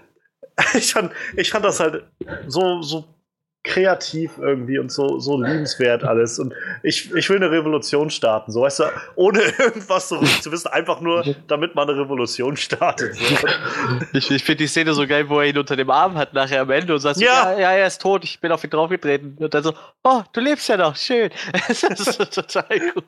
Also noch so, hey Leute, er lebt noch, so weißt du, kein Schwein hat eine Ahnung, wer das ist, so, aber mhm. das ist so. ja, schön wie gesagt, so das ist so richtig dieser awkward Humor. So allein auch so dieser Moment, wenn wir haben vorhin schon über Matt Damon geredet. Wie fandet ihr denn die Cameos am Anfang? Fand ich überraschend. Schön, dass die Trailer das nicht gespoilert haben. Das war. Das war echt ziemlich cool. Ich habe das überhaupt nicht kommen sehen und ich musste dann auch erst mal zweimal hinschauen. So, haben die das geschafft? Haben die jetzt echt Matt Damon an Bord geholt? Aber ja, ja, Tatsache. Ja, das war wirklich sehr, sehr lustig. Überhaupt auf diese Idee zu kommen mit diesem ja, Theaterstück. Ja, ja. Das, war richtig geil. Und Die dann Geschichte auch Luke Hemsworth als, als, ja. als Tor, das ist einfach total gut. Er hat das vor allem so gut gespielt, so richtig überzeugend, so mit Drama irgendwie halt, als wäre es nicht ein Theaterstück, das eigentlich nicht ernst gemeint ist. Und das, das fand ich echt cool. die Geschichte dahinter ist, ähm, die sind wohl, also sie sind dann während des Schreibens halt auf die Idee gekommen, das irgendwo mit einzubinden. Diese kleine Szenerie-Nummer, ähm, auch so ein bisschen als Erinnerung halt für, für, oder halt für Leute, die den Film halt nicht gesehen haben, die so ein bisschen sich dann was zusammenreimen können oder die die vorherigen Filme nicht gesehen haben. Und dann war halt die Idee, also wer soll wen spielen? Und dann war relativ schnell wohl klar, so dass, dass sie Luke Hemsworth sich als Tor holen, einfach weil das irgendwie ein nettes kleines Easter Egg ist so. Taika Waititi hatte mit Sam Neill in, ähm, wo die wilden Menschen jagen, zusammengearbeitet, hatte den gefragt. Und dann haben sie wohl lange überlegt, wer Loki spielen soll und sind irgendwie auf keinen grünen Zweig gekommen, bis dann halt, äh, bis dann Chris Hemsworth meinte, ähm, soll ich meinen, soll ich, soll ich Matt einfach fragen, mein Kumpel, so Matt?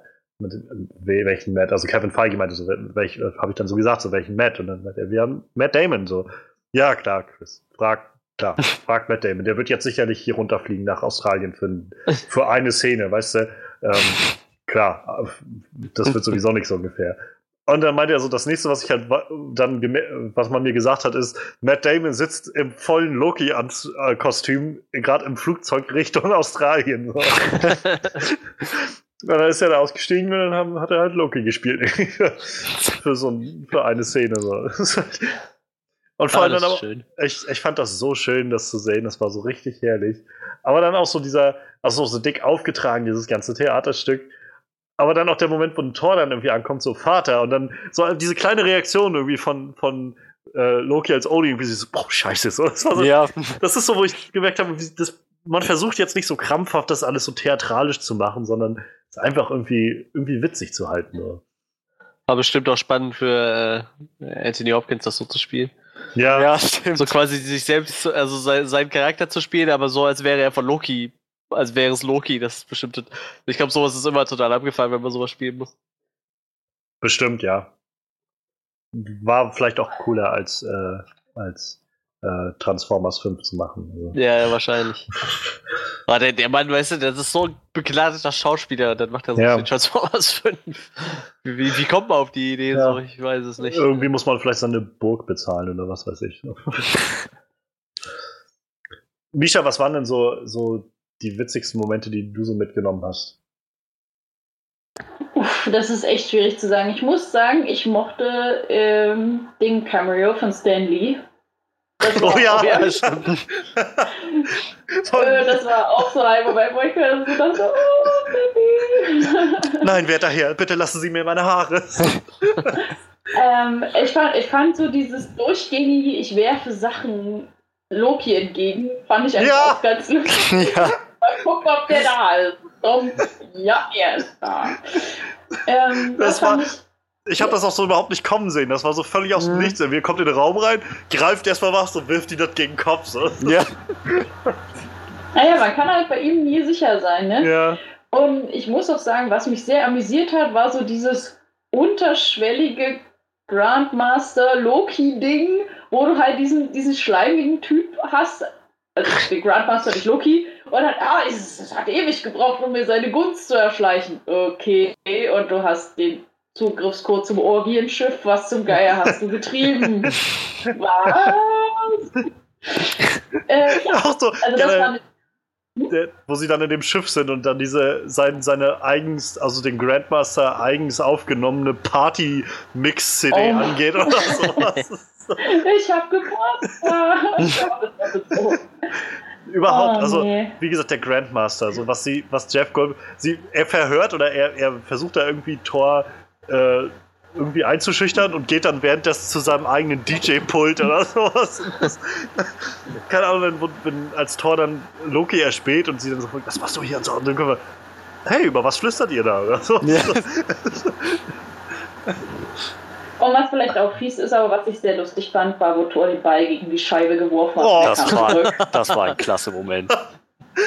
Das war so bescheuert, aber das war in dem Moment so ein Kevin-Moment, wo ich mir so dachte, oh Gott, das hätte auch mal da passieren können. Vor allem so, vor allem dieses, äh, dieses so in dieser theatralischen Rede so irgendwie. Mhm. Äh, denn das ist es, was. denn das ist es, was Helden tun. Überhaupt so, diese, diese kleinen Momente auch so, was ich, als Valkyrie dann, als, als äh, Hulk Valkyrie dann in den Raum gelockt hat und, und er dann, sie, sie dreht sich um und sieht ihn und er so nicht weiß, wie er sich jetzt anlehnen soll oder ob er sich Mhm. anlehnen soll an den Schrank oder so. So diese kleinen awkward Momente, so das so herrlich. Aber auch, wo ich mega gelacht habe, ähm, war während des Kampfs von, von Thor und, und äh, Hulk.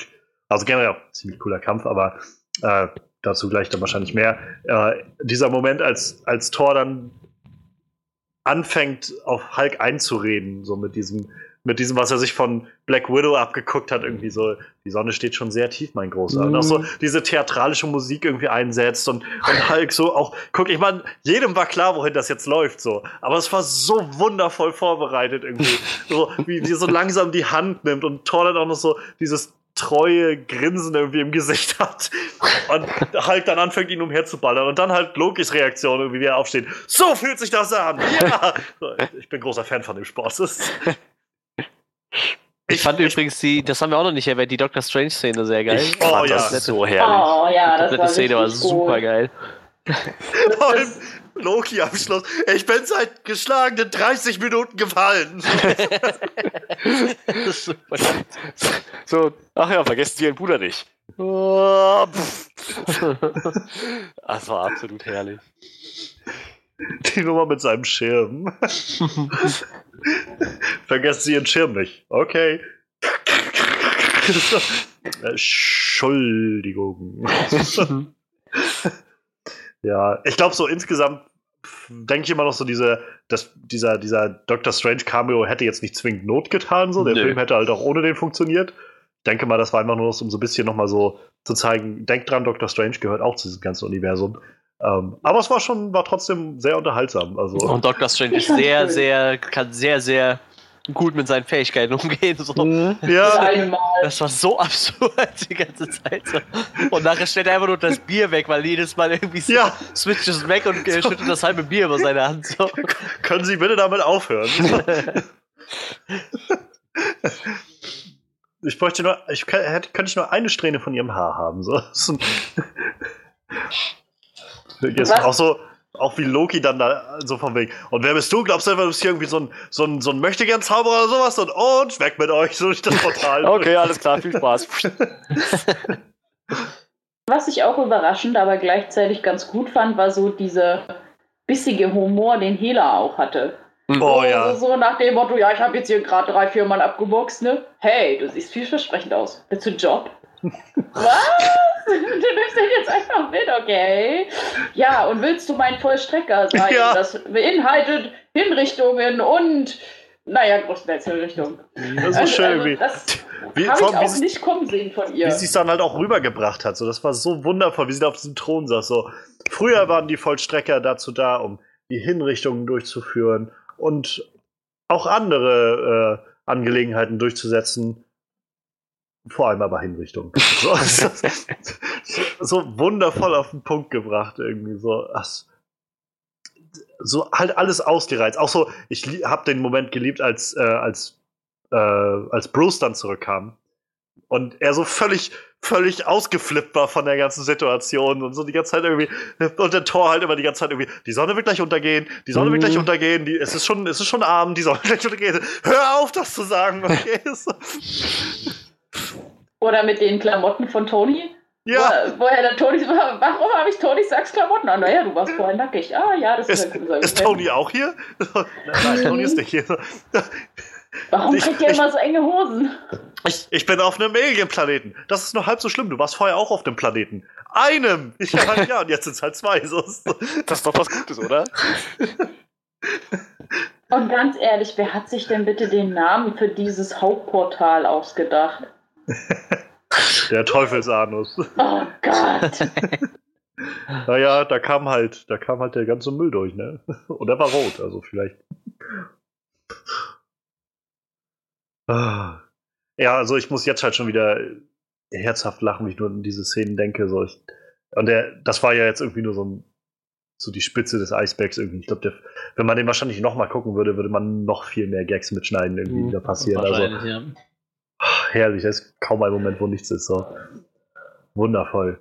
Ähm, ansonsten, ich frage mal ganz, äh, ganz un, äh, unwertend hinein. Wie hat euch denn die, die so Action und Cinematography gefallen?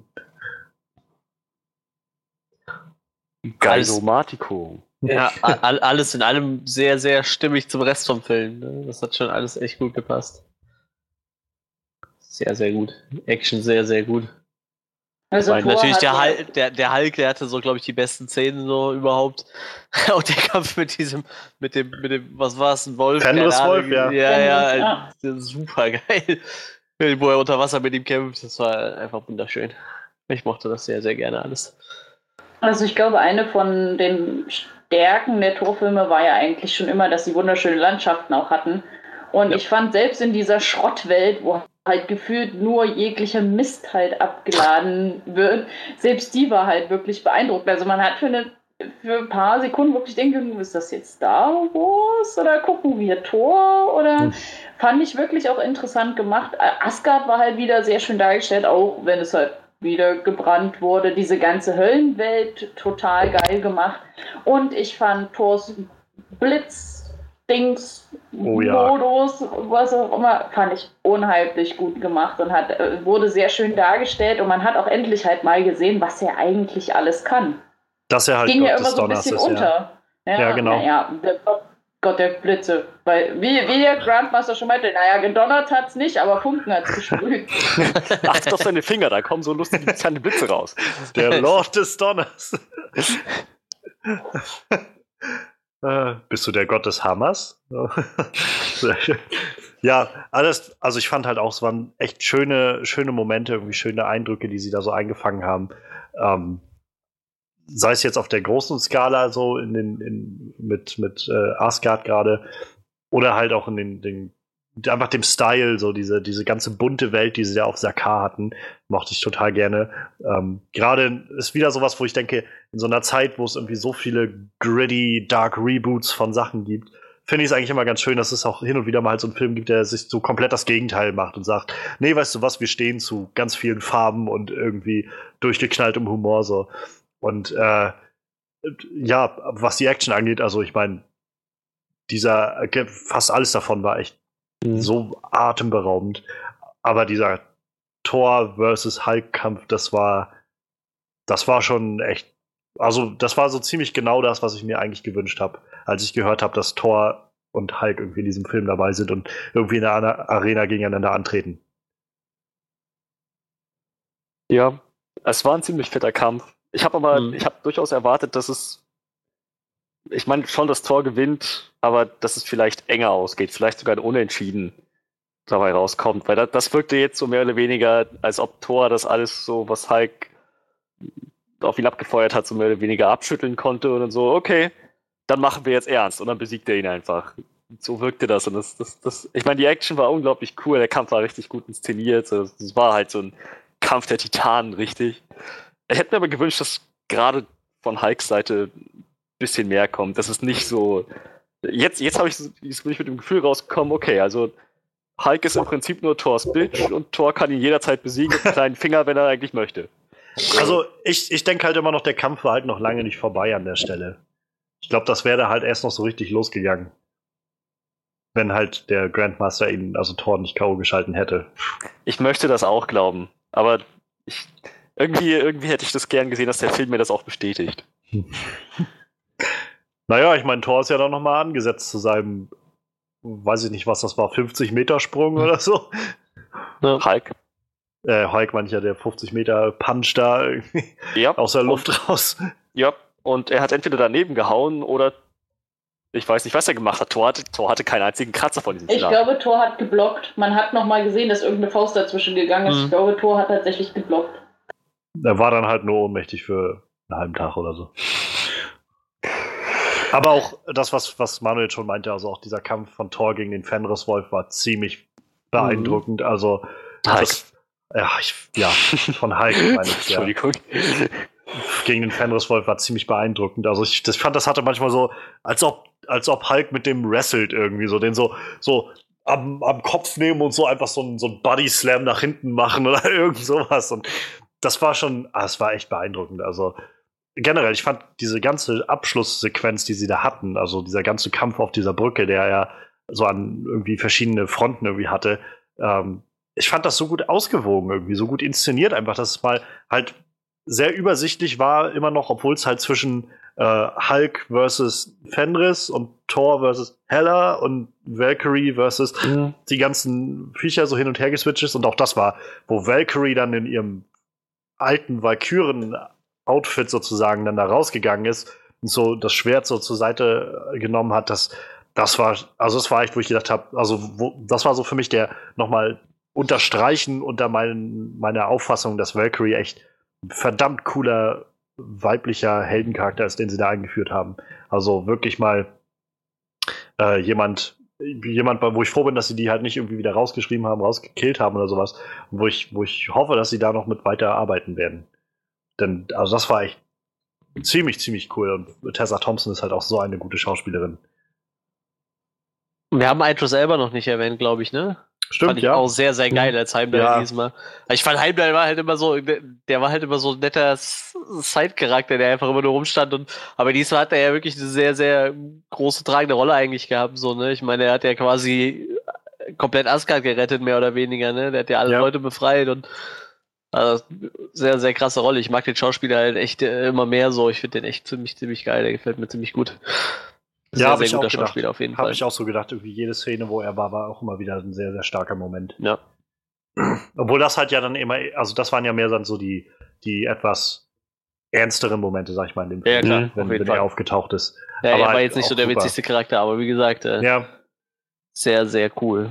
Aber äh, ich glaube, wir haben auch schon mal erwähnt, dass er bei Dark Tower halt auch nicht das Problem war. ja, Nee. er ist ja. halt wirklich ein, gro ein großartiger Schauspieler auf jeden Fall. ja, ich kann da jedem nur Luther empfehlen, die, die Serie. Ja. Auch super mit dem. Ähm, und du, du hast schon gesagt, Misha Scourge ist halt auch am Schluss nochmal so schön, finde ich, wenn er dann so seine beiden, wie ist es, Zehr und Störer oder wie hießen die? Seine beiden Ja. Waffen? Sehr und Wo er Störer, dann- ja, irgendwie so, ja. Wenn er dann, ja, Zehr und Stör, genauso glaube ich. äh, wie er dann quasi mit denen dann da rausspringt und einfach abballert, was ihm dann auch so vor die Flinte kommt. So, das war schon ziemlich, ziemlich episch gemacht. Also, Das war dann eher- Texas. Das, Ja. war dann, das war Waffen so Judge Dredd-Moment, glaube ich. namens Texas. ja, wie er es betont hat. ja. Texas. Das war sein Judge Dredd-Moment. Er hätte Ja. nur noch die Maske gefehlt. Hat er richtig gut gemacht. ich muss mir Dread immer noch mal angucken. Ja, Ich glaub, macht der ist auf jeden bloß- Fall. Ja, der es, ist halt, ich- es. Ich glaube, der ist halt nur nirgendwo greifbar, gerade bei Amazon oder Netflix. ja, das kann sein. Ja, mal gucken. Ansonsten, äh, weiß ich nicht, muss ich mir den noch mal irgendwann kaufen oder so. Der ist auf jeden Fall äh, deutlich besser als der Sylvester Stallone Judge Dredd. Ja, das ist immer so, ich kenne halt nur den Stallone Judge Dredd und ich weiß, dass der neue bestimmt besser ist. Aber ich habe dann, wenn ich Judge Dredd höre, als erstes immer dieses Bild im Kopf von Stallone, der ist schon, I am the law. So, naja, ja, Karl Urban macht das schon deutlich besser, so auf jeden Fall. das glaube ich, ja. Ich mag Wieder Harry soll ja auch ziemlich gut sein in dem Film. Ja, stimmt. Ja, ich bin gerade überlegen, ob ich noch. Ach so, also für mich waren halt auch noch mal so die diese ruhigeren Momente waren dann nicht immer, aber schon die meiste Zeit gelungen. Also wie gesagt, gerade so diese Momente, weiß ich, mit Thor und Loki in dem Aufzug oder äh, auch so dieser dieser Moment, als Thor dann irgendwann zu dieser Erkenntnis kommt, so dieses Asgard ist nicht dieser Ort, Asgard ist halt die Leute, die da irgendwie mit drin stecken. So, ähm, das waren so diese diese Momente, die dann auch trotz des ganzen Humors irgendwie bei mir gelandet sind ich halt gemerkt habe, irgendwie ist es. Also so generell, ich, ich fand, der Film hatte, hätte da noch Potenzial gehabt, mehr zu machen. Ähm, und gerade bei, wenn ich so an, an die Jagd nach den, äh, auch wo die wilden Menschen jagen, der Film, an den denke, da ist es noch, noch besser so balanciert, dieses, diese Gratwanderung zwischen äh, Humor und irgendwie so, so ein bisschen leicht Dramatik irgendwie. Ähm, aber auch so fand ich es halt schon sehr gut. Also es hat mir halt trotzdem gefallen. Ich, und es hat mich halt erreicht. Ich fand es halt nicht irgendwie lästig oder so. Ich fand es halt, ich fand es halt diese Charaktere halt gut vorangetrieben, die wir jetzt irgendwie schon seit drei, vier, fünf, sechs Filmen irgendwie kennen. So. Und so ein bisschen zu sehen, dass, dass auch irgendwie im dritten Film dann noch mal was passiert mit denen. Also Thor, das Thor ein Auge verliert, so finde ich Mhm. ziemlich, ziemlich gute Sache, so irgendwie. Also gute Sache in Anführungszeichen, aber es ist halt so dieses, es unterstreicht nochmal, dass halt irgendwie echt Dinge auf dem Spiel stehen. So. Es ist halt nicht einfach so ruckzuck und zack vorbei und am Ende von, von Iron Man 2 ist alles erledigt so und alles ist wieder tippitoppi so, sondern das hat halt echt so seine, ja, seine, seine Konsequenzen alles, was da so passiert. Und fand ich halt sehr, sehr schön gemacht. Ja, und äh, eine Sache, die mir noch aufgefallen ist, oder wo ich so drüber nachgedacht habe und im Nachhinein immer noch mehr denke, dass das eigentlich gewollt ist. Ich habe so ein bisschen das Gefühl, dass dieser Film so leichte, leichte oder so leicht unserer aktuellen Mentalität entspricht in so einigen Themen, die da so drin wieder auftauchen. Also zum einen ist, finde ich, ein ganz großes Thema, was so auftaucht ähm, und immer wieder aufgegriffen wird. Geschichte und wie man mit seiner eigenen Geschichte umgeht. Und äh, so vor allem eigene Geschichte verklären. Also ich fand das sehr eindrucksvoll, als Hella halt dann in, äh, in den Thronraum da reingekommen ist und halt erstmal dieses Fresko an der Wand, an der Decke da kaputt gemacht hat und gezeigt hat, ja okay, das ist halt nicht alles so Friede, Freude, Eierkuchen, wie Odin das dargestellt hat, einfach nur, weil er gerne umschreiben wollte, wie das alles war und ein anderes Bild kreieren wollte. Aber auch angefangen schon bei Loki, der halt so sein eigenes Theaterstück erstellt, um das halt irgendwie umzusetzen und zu äh, irgendwie so zu zeigen, dass das, äh, dass, dass er die Geschichte gerne ein bisschen umschreiben möchte dabei. Und äh, Valkyrie letztendlich ja auch. Also sie, es hat ja jetzt nicht nichts mehr anderes gemacht, als einfach ihrer eigenen Vergangenheit aus dem Weg zu gehen und, und so, zu versuchen, ihre eigene Geschichte irgendwie so zu, zu leugnen. Ähm, also ich fand, das waren, ich weiß jetzt nicht, ob ich das so zwingend als was Positives oder Schlechtes werten will, einfach nur so eine, so eine Sache, die mir halt einfach aufgefallen ist, wo ich gedacht habe, irgendwie, das ist schon, ich weiß jetzt nicht, ob das, ich glaube jetzt nicht, dass es dazu dienen soll, ähm, weiß ich nicht, dien, dazu dienen soll, uns irgendeine Botschaft zu geben, sondern ich glaube, es soll einfach nur oder weiß ich, wenn man in 20 Jahren da drauf guckt, wird man sagen, ja, das war halt gerade so in dieser, in dieser, im Zeitgeist 2017 so eine Sache, die halt bestand. Weshalb das halt wahrscheinlich auch irgendwie Einfluss darauf gefunden hat. Und auf der anderen Seite halt auch das Ende. Also letztendlich sind die ganzen Asgardier jetzt alle Flüchtlinge. So. Ja, halt, das stimmt. Und, und irgendwie steckt dahinter ja auch dieser Gedanke, so dieses, es spielt keine Rolle, wo man ist, so, ist das Land oder, oder der Kontinent oder was weiß ich, oder der Planet spielt letztendlich keine Rolle, wo du bist, sondern äh, was, was wichtig ist, ist halt die Gemeinschaft, die so dahinter hängt. So. Und ähm, auch das, wo ich gedacht habe, irgendwie interessante, interessantes Ding, irgendwie, was man da so reinpacken kann in den Film. Ja. Was, wie fandet ihr denn die After-Credit-Szenen? Die zweite Szene fand ich ein bisschen verwirrend. Nein, Moment, Moment, Moment. Gar nicht wahr. Die erste Szene fand ich verwirrend. So. ja, die zweite war ja eigentlich nur so der Lacher ja. zum Schluss. Ne? Ist ja mittlerweile hat sich das, glaube ich, so eingebürgert, dass da zum Schluss immer nur so eine, so eine bisschen lustigere Szene kommt. Ne? Die erste ist meistens relevant für die Neck, für, fürs weiterführende die, äh, Marvel-Universum. Ich wollte schon DC-Universum sagen. Und die zweite ist ja dann eher meist eine, eine etwas humorvollere Szene. Ja, die, die ich meine, die erste Szene spoilert ja einfach nur das, was mit Infinity War dann kommt oder beziehungsweise wo es drauf hinläuft, ne? Hm.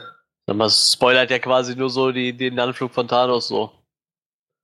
Naja, bloß er begegnet ihn ja mitten im Weltall. Ich meine, wie kommen die aus, aus der Situation raus? Ja, das ist natürlich jetzt die Frage. Vielleicht gibt es keine musst du den Infinity War gucken. Wenn man, wenn man ja so den Spoilern glaubt, dass Thor dann halt auch von den Guardians auch irgendwo nirgendwo aufgelesen wird, weil er gegen ja. ihre Windschutzscheibe rasselt, wird da wahrscheinlich relativ die Todeszahl recht hoch sein. Könnte natürlich wirklich passieren, ja. Vielleicht nimmt, vielleicht nimmt Thanos ja auch Gefangene, wer weiß. Ja, das also, kann ja auch sein. Ahnung, Loki bietet ihm ja auch den, den Tesseract gegen irgendwas an. Also könnte da dann halt ja, auch da irgendwie mit zusammenhängen. Vielleicht ist das sogar also, wilde Theorie, aber ich meine, der, der Tesseract ist doch der Space Stone, oder nicht? Also, damit konnte Loki doch auch das Portal öffnen in, in Avengers und so. Vielleicht nutzen sie das ja, um irgendwie, also damit das Schiff mit den Asgardiern halt wegkommt durch so ein Portal, während Thor halt irgendwie versucht, Thanos aufzuhalten oder sowas und währenddessen dann weggeschleudert oder so wird und dann bei den Guardians landet oder so wilde Spekulation meinerseits jetzt gerade. Werden wir uns wohl überraschen lassen müssen. Ja. Das sehe ich also. Ja, aber es war halt schon ziemlich deutlich, dass das jetzt halt einfach nur noch so ein Teaser sein sollte, der halt einfach so. Klar. Leute, ähm, jetzt geht's langsam aufs Endgame raus. Hm. Aber ich fand die zweite halt auch, also die, gerade die zweite dann mit, mit äh, Jeff Goldblum war halt nochmal so der ideale Schlusspunkt für diesen Film. So, ich finde, er hat das so auf den Punkt gebracht, was, was diesen Film so ausmacht. Irgendwie diese, dieser weird, weirde Humor, den er irgendwie hat. Und halt aber trotzdem irgendwie funktioniert. Also keine Ahnung, wie er da aus, dem, aus diesem Wrack rauskommt mit seinem äh, toll, tolle Revolution. Und ich freue mich, dass ich daran teilnehmen konnte, denn ich meine, ihr braucht mich ja auch ein gegen den, ne? Ohne mich wäre das ja auch gar nicht gegangen. Ähm, ich würde sagen, wir einigen uns einfach auf ein Unentschieden. So. Herrlich. Ich hoffe, wir sehen den Grandmaster noch öfters. Also. Ach, bestimmt. Ich denke schon. So ein, ach, ist einfach nur so ein, so ein zweieinhalb Stunden Film von Grandmaster und Collector, wie die beide sich die ganze Zeit einfach nur, ähm, äh, äh, also. äh, naja.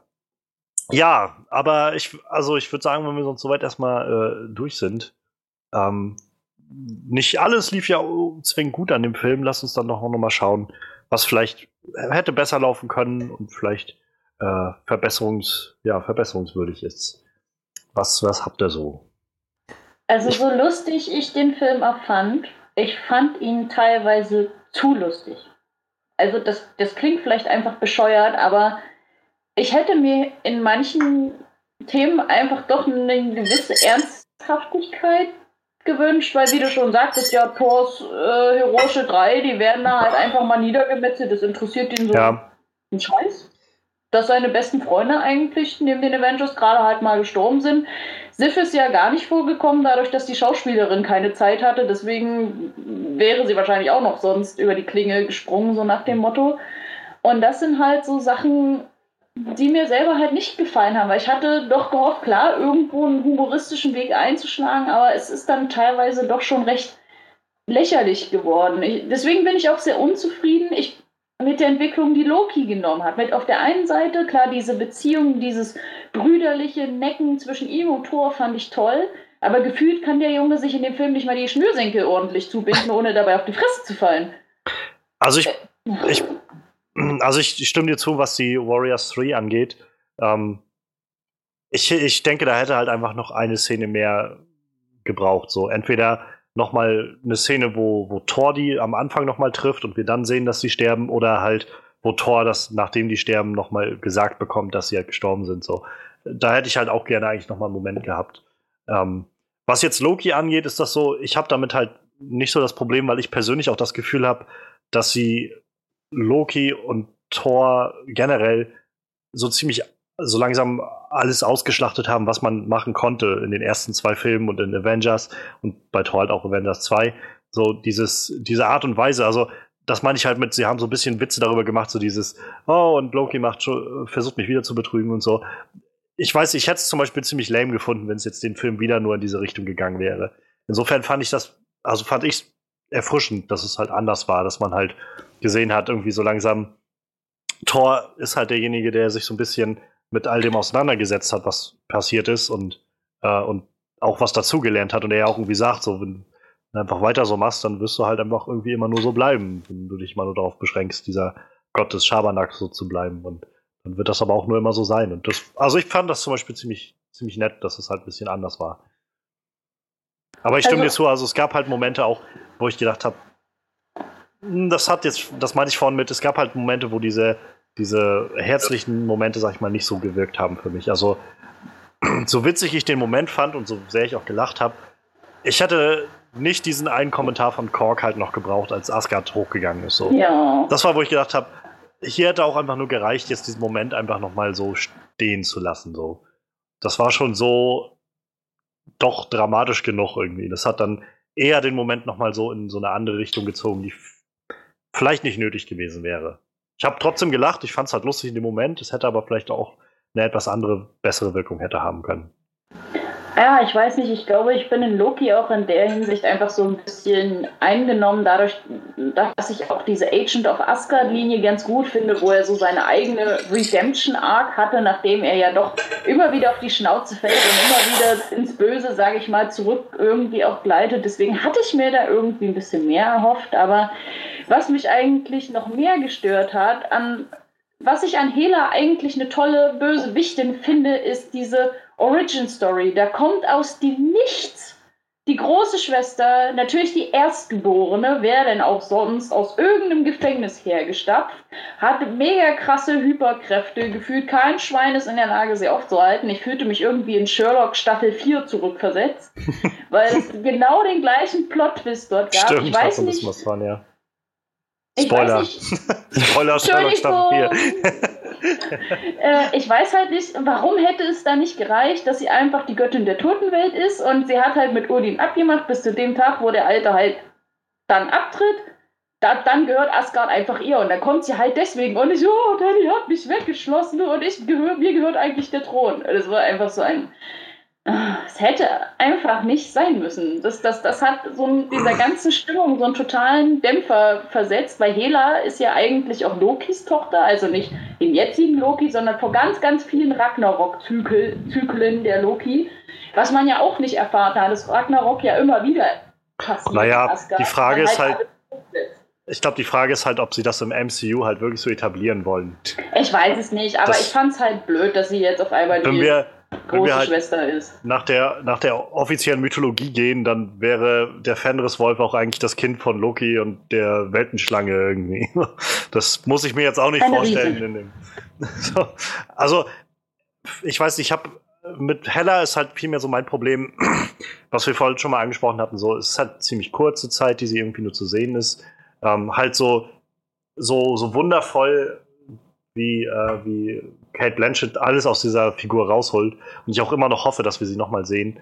Ähm, letztendlich war es halt wieder das, der typische Marvel-Bösewicht so. Sie war halt da, hatte halt so ihre Funktion als Böse und wurde so mit den Grundlagen einer, einer Charakterisierung unterlegt und das war es halt so. Und das hat halt super funktioniert für den Film, aber es war halt auch nicht viel mehr. Also ähm, ich fand, es gab diesen schönen Moment, fand ich, als sie dann ankam in Asgard und halt dann gesagt hat, so von wegen Odin ist tot und so weiter und die alle dann gesagt haben, ähm, so, wir, wir, letzte Warnung so und sie halt irgendwie so sehr ehrlich meinte halt irgendwie, erkennt ihr mich nicht? So dieses, das war halt das, was ich meine, so dieses irgendwie Geschichte verklären und so und das hat sie ja dann nachher nochmal gezeigt, so dieses, sie hat halt, ist ja scheinbar schon davon ausgegangen, dass man, dass die Geschichten von ihr noch irgendwie bekannt sind und dass man sie auch irgendwie erwartet hat oder so und insofern, das, das fand ich eigentlich ganz nett. Es wurde halt nur nicht für mein Empfinden weit genug hinterfragt. So danach war es dann halt einfach nur, sie war verdammt badass und cool gemacht so, aber sie hat dann einfach nur ihre Zombie-Armee irgendwie beschworen, die auch nur so typische Minions waren, die irgendwie möglichst wenig Persönlichkeit oder sonst was haben und ja. Das war so mein größtes Problem mit, äh, mit Hella. Und äh, im Großen und Ganzen steht das, glaube ich, für die das einzige wirkliche Problem, was ich so wirklich mit dem Film habe, ist sehr einfach sehr for so formelhaft, irgendwie das, was wir halt von einem typischen Marvel-Film irgendwie kennen. Es ist halt sehr recht vorhersehbar gewesen, irgendwie, was so passieren wird. Ist nicht zwingend schlecht, es ist halt nur für mein Empfinden so dafür, dass es halt alles so top gemacht ist, konnte es dann nicht darüber hinaus wachsen, weil es halt, naja, sowas ganz Formel A-mäßiges war. Ja, ist halt irgendwie immer noch ein Disney-Marvel-Film, ne? Ja, Das genau. merkt man schon, ja, stimmt. Da, es ist halt nicht zwingend was Schlimmes so. Es ist halt einfach nur, ich gedacht, also, keine Ahnung, es ist halt so wie, wie, weiß ich nicht, äh, ein verdammt gut gemachtes Sandwich, so. Das ist halt lecker, aber es ist halt nicht das Beste, was du jemals essen kannst, so. Halt einfach nur, einfach nur ziemlich gut, so. Ja. Vielleicht schmeckt es mit Remoulade noch besser, aber wir werden es nicht wissen, weil wir kriegen sie einfach nicht. Remoulade ist aus im Hause Disney. So sieht's aus. Also, äh, das ist halt, wie gesagt, es ist halt, es ist halt so, ein- so ein einfaches, gut, gutes, leckeres Sandwich, aber es ist halt kein, weiß ich nicht, kein, kein, kein Schwein am Spieß oder sowas. Entschuldigung für alle Fleisch, äh, für alle Vegetarier, die das irgendwie nicht befürworten.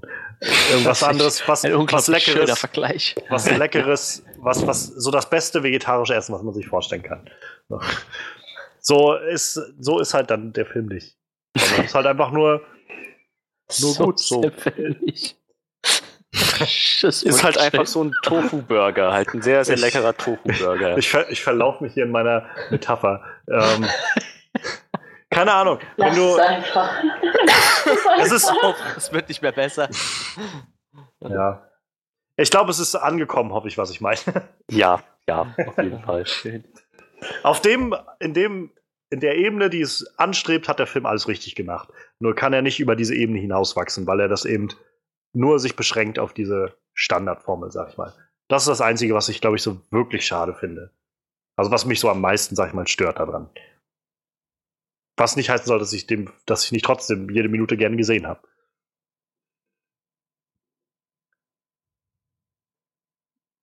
Möchtet ihr euch auch noch äußern? Nö. ja, ich müsste jetzt schwer überlegen, wenn mir noch irgendwas einfällt. Ich hatte ja schon mal gesagt, dass ich die Screentime von Hella ein bisschen kurz fand, dafür, dass es tatsächlich mal. Also bei Marvel, eigentlich jetzt an der Stelle müsste man, käme jetzt dieses typische so, ja, der größte Schwachpunkt war eigentlich wieder so der Bösewicht, aber ich finde halt in dem Film war es halt mal nicht unbedingt der Bösewicht, so der Bösewicht war in dem Teil tatsächlich erstmal äh, einer der wenigen, die ich ziemlich gut fand. Ähm, aber wie gesagt, ich, gerade jetzt hat man mal so einen geilen Bösewicht, aber dadurch, dass halt so viel passiert und ja immer noch der Fokus natürlich auf Tor liegt, der mit, mit Hulk durch den äh, durch die Arena fetzt, äh, hätte ich mir dann doch ein bisschen mehr Screentime im Endeffekt für Hella gewünscht. So. Ich fand den Charakter echt sehr, sehr interessant und ziemlich cool, aber gut, das bleibt natürlich, irgendwas bleibt natürlich auf der Strecke, ne, wenn so viel passiert Mhm. in einem Film. Das ist halt so nur mal so. Mir fällt noch was ein, was ich schade fand. Äh, wir haben ja diese Szene mit Banner, wo er selber sagt, früher dachte er immer, äh, er- er und Hulk hätten halt beide eine Hand irgendwie am Ja. Steuer. Aber mittlerweile fühlt er sich, als würde Hulk halt das Auto fahren und er liegt gefesselt im Kofferraum. Und wenn er noch ein einziges Mal zum Hulk wird, äh, dass er dann vielleicht nie wiederkommt, dass er einfach Angst davor hat.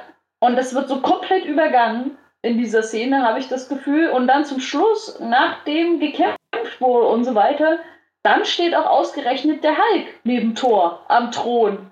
Und das ist dann auch so ein Ding, wo ich mir also denke, hm, ich hätte jetzt irgendwie Banner lieber gesehen, aber okay.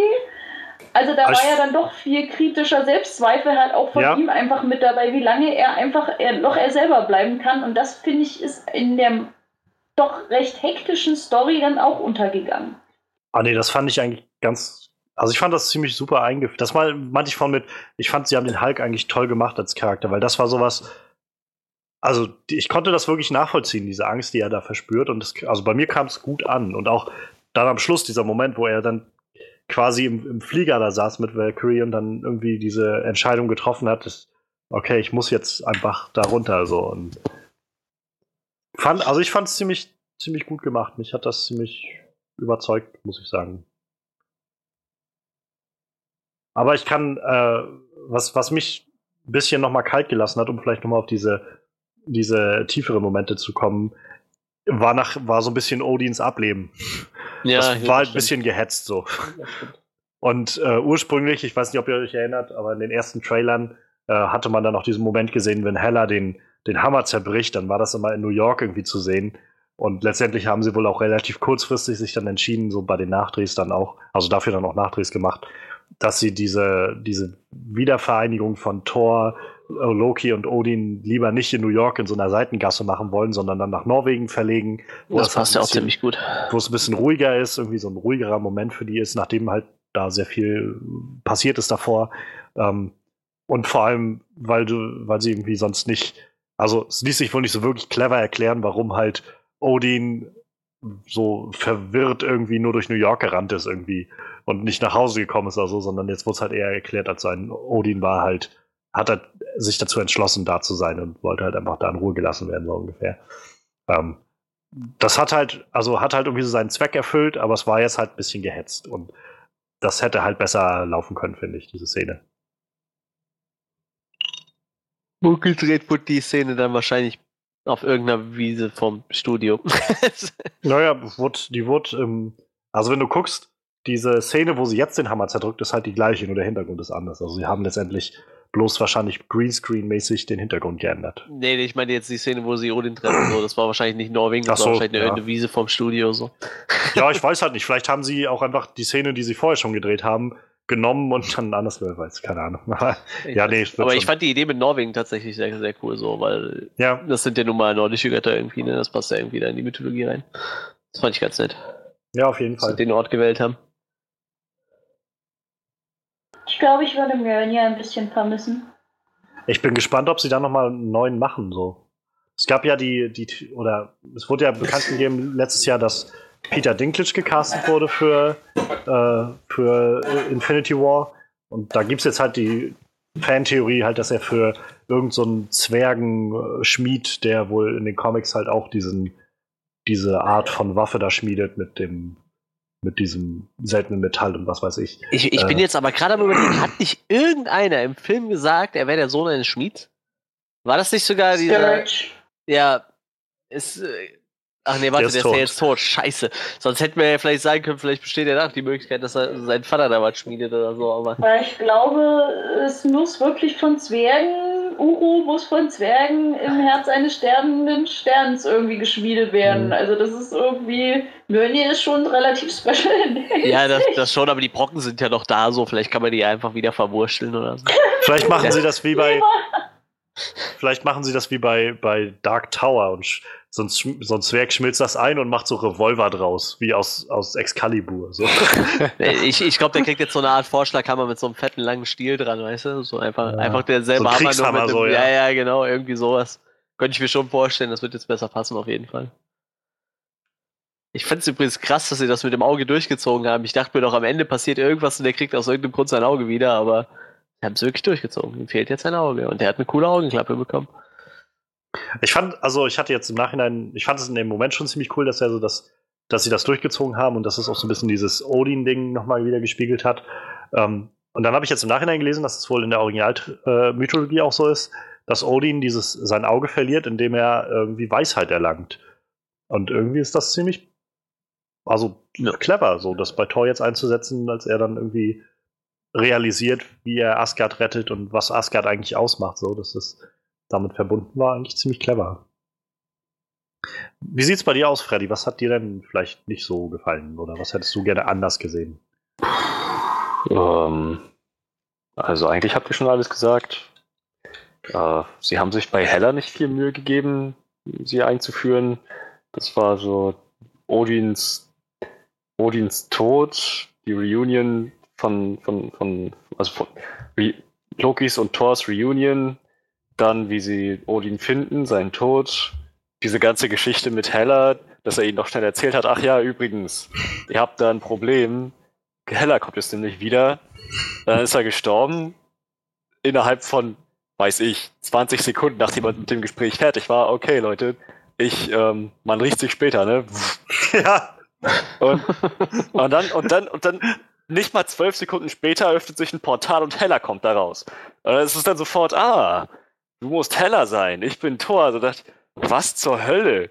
Das ist, hier, hier ist, hier ist es gerade irgendwie, hier sind gerade acht Plotpunkte innerhalb von 90 Sekunden abgehandelt worden. Das, das, das wirkte echt richtig, richtig billig. Naja, und ganz ehrlich, ich fand Kate Blanchett als Heller auch nicht überragend. So, sie hat sich, ich, ich, will, ich will überhaupt nicht jetzt großartig schocken damit. Ich fand, es war, sie hat sich, ich will nicht sagen, sie hat sich Mühe gegeben. Ich, ich will sagen, sie hat diese Rolle halt sehr theatralisch gespielt. In dem Sinne, dass sie es halt, naja, nicht, nicht kineastisch gemacht hat. Es, es wirkte halt sehr wie so sehr aufgesetztes Shakespeare-Theater, was sie da gemacht hat. So, das, wie gesagt, das würde ich halt eher so bei, bei Indie-Theaterstücken erwarten als in einem, in einem Kinofilm. Es wirkte echt nicht besonders natürlich. Es war halt sehr, sehr overacted. Naja, äh, war jetzt nicht furchtbar schlimm, war halt nur ein Ticken zu dick aufgetragen für meinen Geschmack. Ja, und ansonsten, ja, den Rest habt ihr auch schon gesagt. So ein paar von den herzlichen Momenten sind im Humor verloren gegangen und ja, so. Ich, ich fand, ich, das spielt vielleicht, das ist vielleicht doch derselbe Punkt, den ich schon gerade eben angesprochen habe, dass sie sich mit Heller nicht viel Mühe gegeben haben. Und Johannes, du meinst ja auch schon, dass der Film halt so sehr nach so mal nach Zahlen funktioniert, halt so sehr schemenhaft. Ähm, ich, ich, ich fand, der hatte so sehr, sehr riesige Momente. So, ich denke jetzt vor allem an diese, an diesen Moment, wo Heller Thor in der Mangel hat, ihn ihn richtig so also richtig am Nacken gepackt hat, kurz davor ist, ihn zu töten, und dann halt sagt, ich bin kein Monster, ich bin keine Königin, ich bin die Göttin des Todes. Welcher Gott warst du noch gleich? Und dann kriegt Thor seine, seine Flashbacks oder beziehungsweise seine Visionen da mit Odin. Und dann, so, dann ist er mit seinen Visionen fertig und Hella hat wahrscheinlich, so, ich, ich kann mir das nur so vorstellen, hat er jetzt zwei Minuten gestanden und gewartet, bis Thor reagiert. Und dann so, okay, bist fertig mit deinen Visionen? Dann wiederhole ich nochmal meine Frage. Ich frage dich, Bruder. Welcher Gott warst du noch gleich? Und dachte ich, oh Gott, das, das ist so, das ist so furchtbar, so, so, so richtig dick aufgetragen, so sehr klischeehaft. So, war, war, mir echt, war mir echt zu viel in dem Moment. Das war halt, das ist Meckern auf hohem Niveau, möchte ich sagen.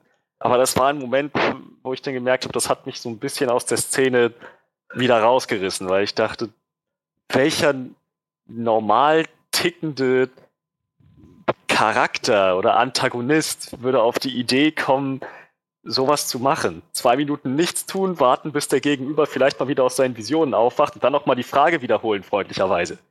Es, vielleicht war es anders gemeint, vielleicht war es so gemeint, dass es doch mal derselbe Moment ist und dass es alles im selben Augenblick passiert ist, aber sie hat andere Worte benutzt und es, sie hat sehr, sehr, sehr käsige Worte benutzt. Das, das hat mich. Das, von diesen Momenten gab es ein paar. Ich dachte, ja, auch Hulk, wie er dann zu Thor ins, ins, ins Raumschiff gekommen ist, so, bleiben, Freund. Im, der, der einzige Grund, warum Thor nicht mit dem Schiff abhauen konnte, war, weil der dumme Hulk in dem Moment da reingestürmt ist und gesagt hat, bleiben, Freund. Das, das war der einzige Grund, warum der Film nicht an der Stelle aufgehört hat. Ne? Das ist irgendwie echt, da haben sie sich nicht viel Mühe gegeben. Das sind so, so Momente, ich denke, ah, sehr billig. naja. Ich, ich, ich aber recht. Und ich muss auch sagen, mir hat dann wieder diese äh, Black Widow Bruce Banner Romanze da wieder so ein bisschen so. Mm. Ich verstehe mal nicht, was Leute dagegen haben. War ich, das war ein Age of Ultron schon nicht gut gemacht und das war jetzt wieder nicht gut gemacht, gerade ich, weil Bruce. Mich hat es in Age of Ultron nicht gestört. Also ich fand das eigentlich ja, einen ziemlich interessanten so, Aspekt. Ich fand das Aber so ich aufgesetzt. Hab, also ich, ich muss sagen, ich widerspreche so ein bisschen, was diese, diese Cheesing-Momente angeht. Ich fand das, also ja, nein, die sind nicht also, cheesy, die sind käsig. Vielleicht, vielleicht, vielleicht ein bisschen käsig, aber ich fand das halt eigentlich so, so sehr, sehr passend für diesen ganzen Ton des Films. Halt dieses 80er-Feeling, irgendwie so wie so ein durchgeknallter Fantasy-Sci-Fi-Film halt. Für mich hat das da super reingepasst. Ähm, und also ich fand, wie gesagt, ich habe schon gesagt, ich fand Kate Blanchett halt eigentlich ziemlich genial in der Rolle, weil ich fand, dass sie das so total ausgekostet hat, alles, was man da machen konnte. Ähm, was, was mich tatsächlich gestört hat, wo wir jetzt gerade schon bei dem Quinjet sind, diese Erklärung, dass der Hulk einfach dahin geflogen ist auf dem Planeten so. Das ist was, was mich stört. Das fand ich halt ein bisschen billig als Erklärung. Ich hatte ich weiß nicht, seit Age of Ultron habe ich halt immer gedacht so, oh, was wohl mit dem Hulk passiert ist und wo das wohl hingeht mit dem. Dann kam irgendwann Tor 3 und da wird, äh, da wird dann der Hulk dabei sein, der auf diesem Planeten gelandet ist. Wo ich dachte, boah, ey, wie der da gelandet ist. Da bin ich ja so gespannt, was sie sich da ausgedacht haben. Und dann sagen sie einfach, ja, er ist irgendwie losgeflogen und keine Ahnung. Also ich meine, Sakar liegt scheinbar am anderen Ende der Galaxie oder so, aber irgendwie ist, ist er mit dem Quinjet da hingeflogen. So. Ja, ist er nicht in ein Wurmloch geraten und ist da dann halt einfach. Selbst das ist aber, aber selbst das ist ziemlich weit her. Also selbst das ist ziemlich faul für mein Empfinden. So. Dann, dann, dann müsste ja ein Wurmloch direkt über der Erde gewesen sein. So. Äh, ich meine, hast du dir angeguckt, wie der Hulk jetzt aussieht? Das ist zum Beispiel auch so eine Sache, wo ich mir so denke. Naja. Äh, aber weiß ich nicht, also gegen so ein Redesign habe ich jetzt nicht so viel. Zumal er halt immer noch aussieht wie der Hulk. So. Naja. Ähm, ich habe, wie gesagt, mich stört halt eher diese Erklärung, dass er einfach mit dem Quinjet da irgendwie hingeflogen ist. So. Und das war alles, was es so gab an Erklärung. Das, das fand ich so ein bisschen. Äh, da hätte ich gern ein bisschen mehr gehört. Aber auch das, ja. Da, also, das sind halt so Kleinigkeiten dann für mich, wo ich so. Also, wo ich so dann gedacht habe, ja, irgendwie schade, dass man das jetzt nicht noch anders oder besser hat ausgekostet, so, aber es ist, es ist okay. So es erfüllt halt irgendwie seinen Zweck. ja. Ja. Wenn wir dann sonst durch sind, ja. würde ja. ich sagen, lasst uns, äh, lasst uns zu unserer, unserem Resümee kommen, unserer Schlusswertung. Äh, ja, wer, wer möchte gerne anfangen? Freiwahl heute. Keine. ich glaube, Manuel, du willst anfangen. Du ja, ist, ist, ist, okay. Ja, ähm, ab, abseits von äh, Tor 2 war ich jetzt ja nicht so der riesen Tor-Hater. Ich mochte halt eigentlich wirklich nur Tor 2 nicht. Mit Tor 1 fand, hatte ich eigentlich auch schon relativ viel Spaß. Mir ging dann ein bisschen in Tor 2 der Humor flöten und ich fand halt die ganze Story war halt irgendwie so ein, so ein Abwasch von der Story aus dem ersten Teil irgendwie.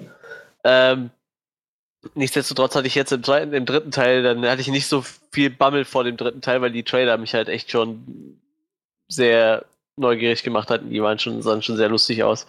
Vor allem die äh, Space Hulk Prämisse da noch mit reinzubauen, hat mich dann doch schon relativ hart angefixt und äh,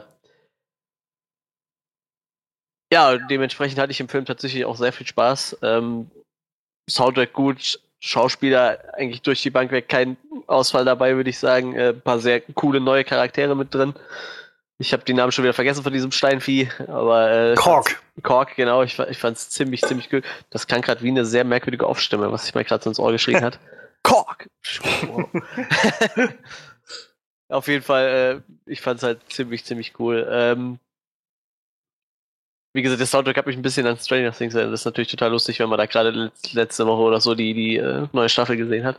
Ähm, ist halt, wenn man, ich glaube, diese 80er Jahre sind die Mucke, die klingt halt immer irgendwie alles ein bisschen ähnlich so. Aber finde ich total gut.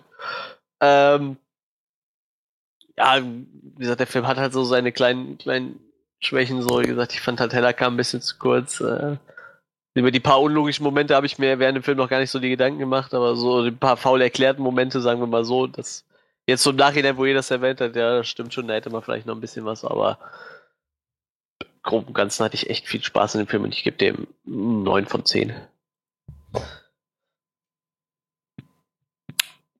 Sonst mache ich weiter, okay. Ähm, ja, ich, ich war, wie schon vorher gesagt, sehr gespannt auf den Film. Ähm, auch ich finde Thor The Dark World ist kein, kein wirklich guter Torfilm gewesen. Ähm, und auch kein guter Film insgesamt gewesen. Mhm. Dadurch, also generell, ich habe halt zu Thor immer noch nicht so die große, das große Verhältnis irgendwie aufbauen können bisher. Ähm, ich, für mich ist halt, also ich mochte Tony Stark von Anfang an, weil ich halt irgendwie auch mit Iron Man den ersten Film gesehen habe und das ziemlich cool fand. Und spätestens seit Winter Soldier bin ich auch ziemlicher Cap-Fan so. Aber Thor war halt für mich immer nur so nebenbei irgendwie und hatte auch irgendwie nie so das Gefühl, dass das so ein wirklich voller Charakter irgendwie ist. Und, und das hat Thor Ragnarok für mich jetzt sehr, sehr auf den Kopf gestellt alles. Also ähm, der Film hat es geschafft, dass ich das Thor sehr, sehr interessant geworden ist und ich mich freue, ihn jetzt auch demnächst wiederzusehen in den nächsten Filmen, also dann in Infinity War und wahrscheinlich Infinity War 2. Ähm, ich, dazu kommt halt, dass ich einfach großer Fan von Taika Waititi, dem Regisseur, bin.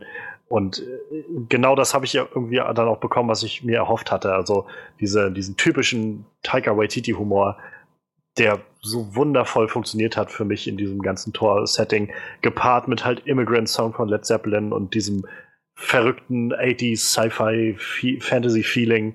Ähm, das ist halt einfach super. Es gibt so ein paar Kleinigkeiten. Also, wie gesagt, die größte Schwäche ist halt irgendwie, dass er einfach so ein bisschen sehr vorhersehbar ist und alles, was er macht, auch wenn es auf einem hohen Niveau ist, immer auf so einer, so einer sehr vorhersehbaren Ebene bleibt.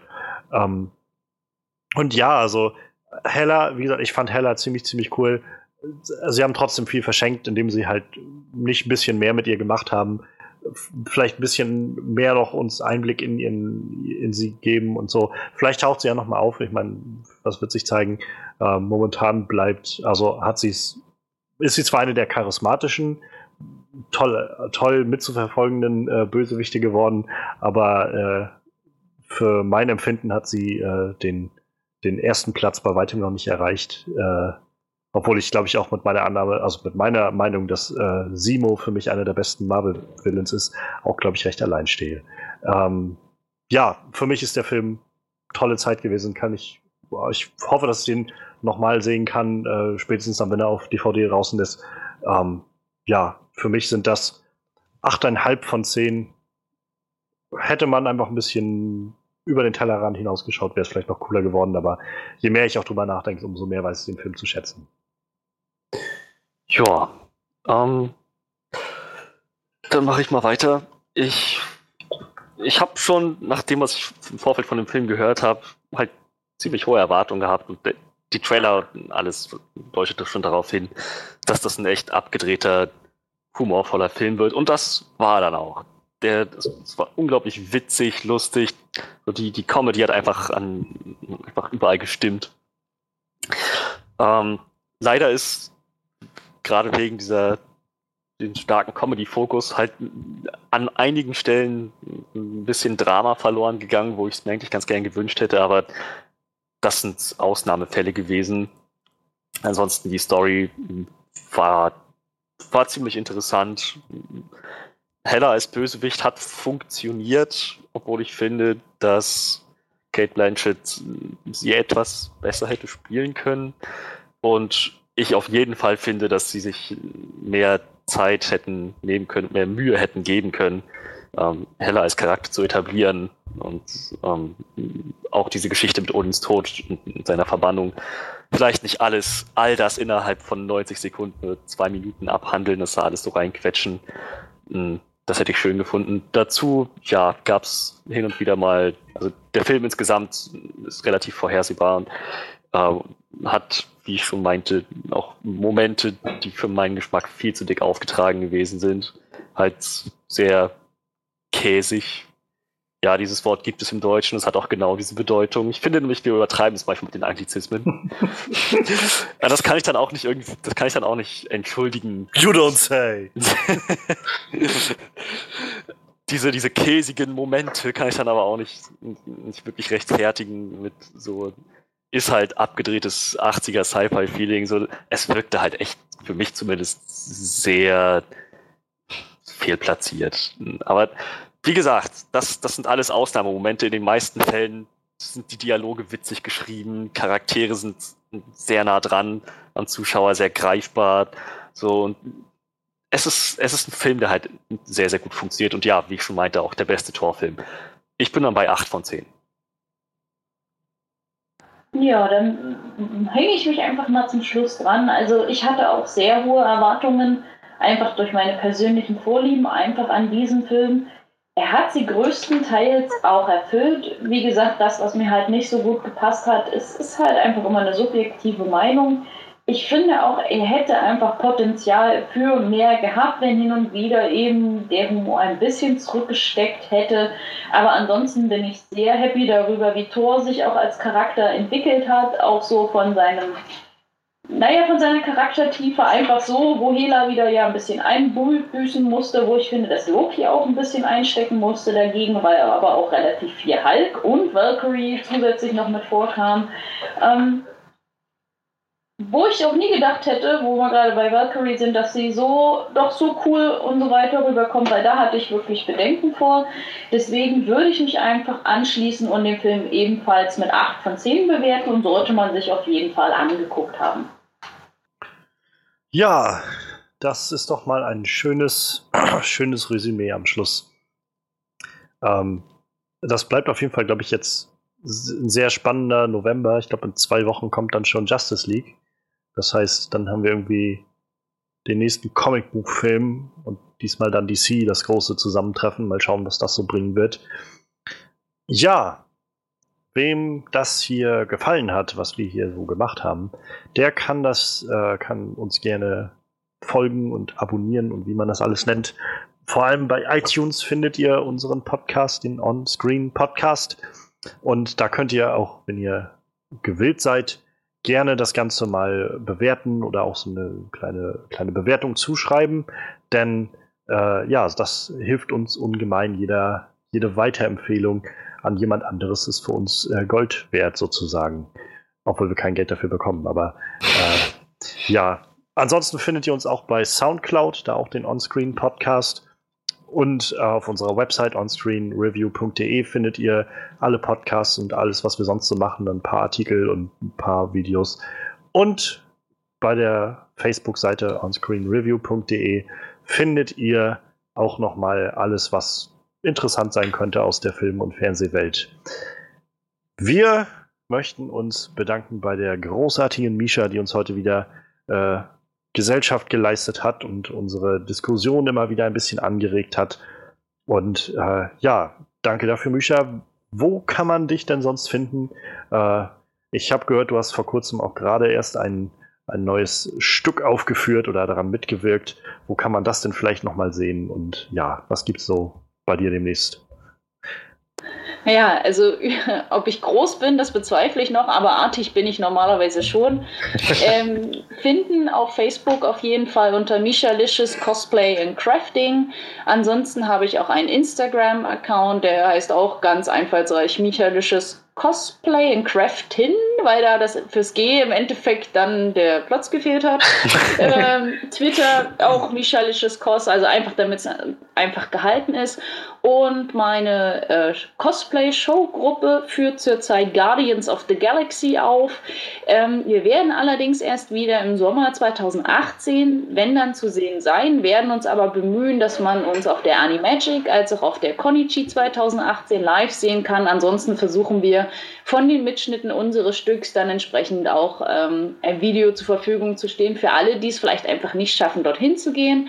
Und ja, ganz uneigennützig würde ich natürlich empfehlen, euch das mal anzugucken. Es hat zumindest den Premieren-Zuschauern allen sehr, sehr gut gefallen.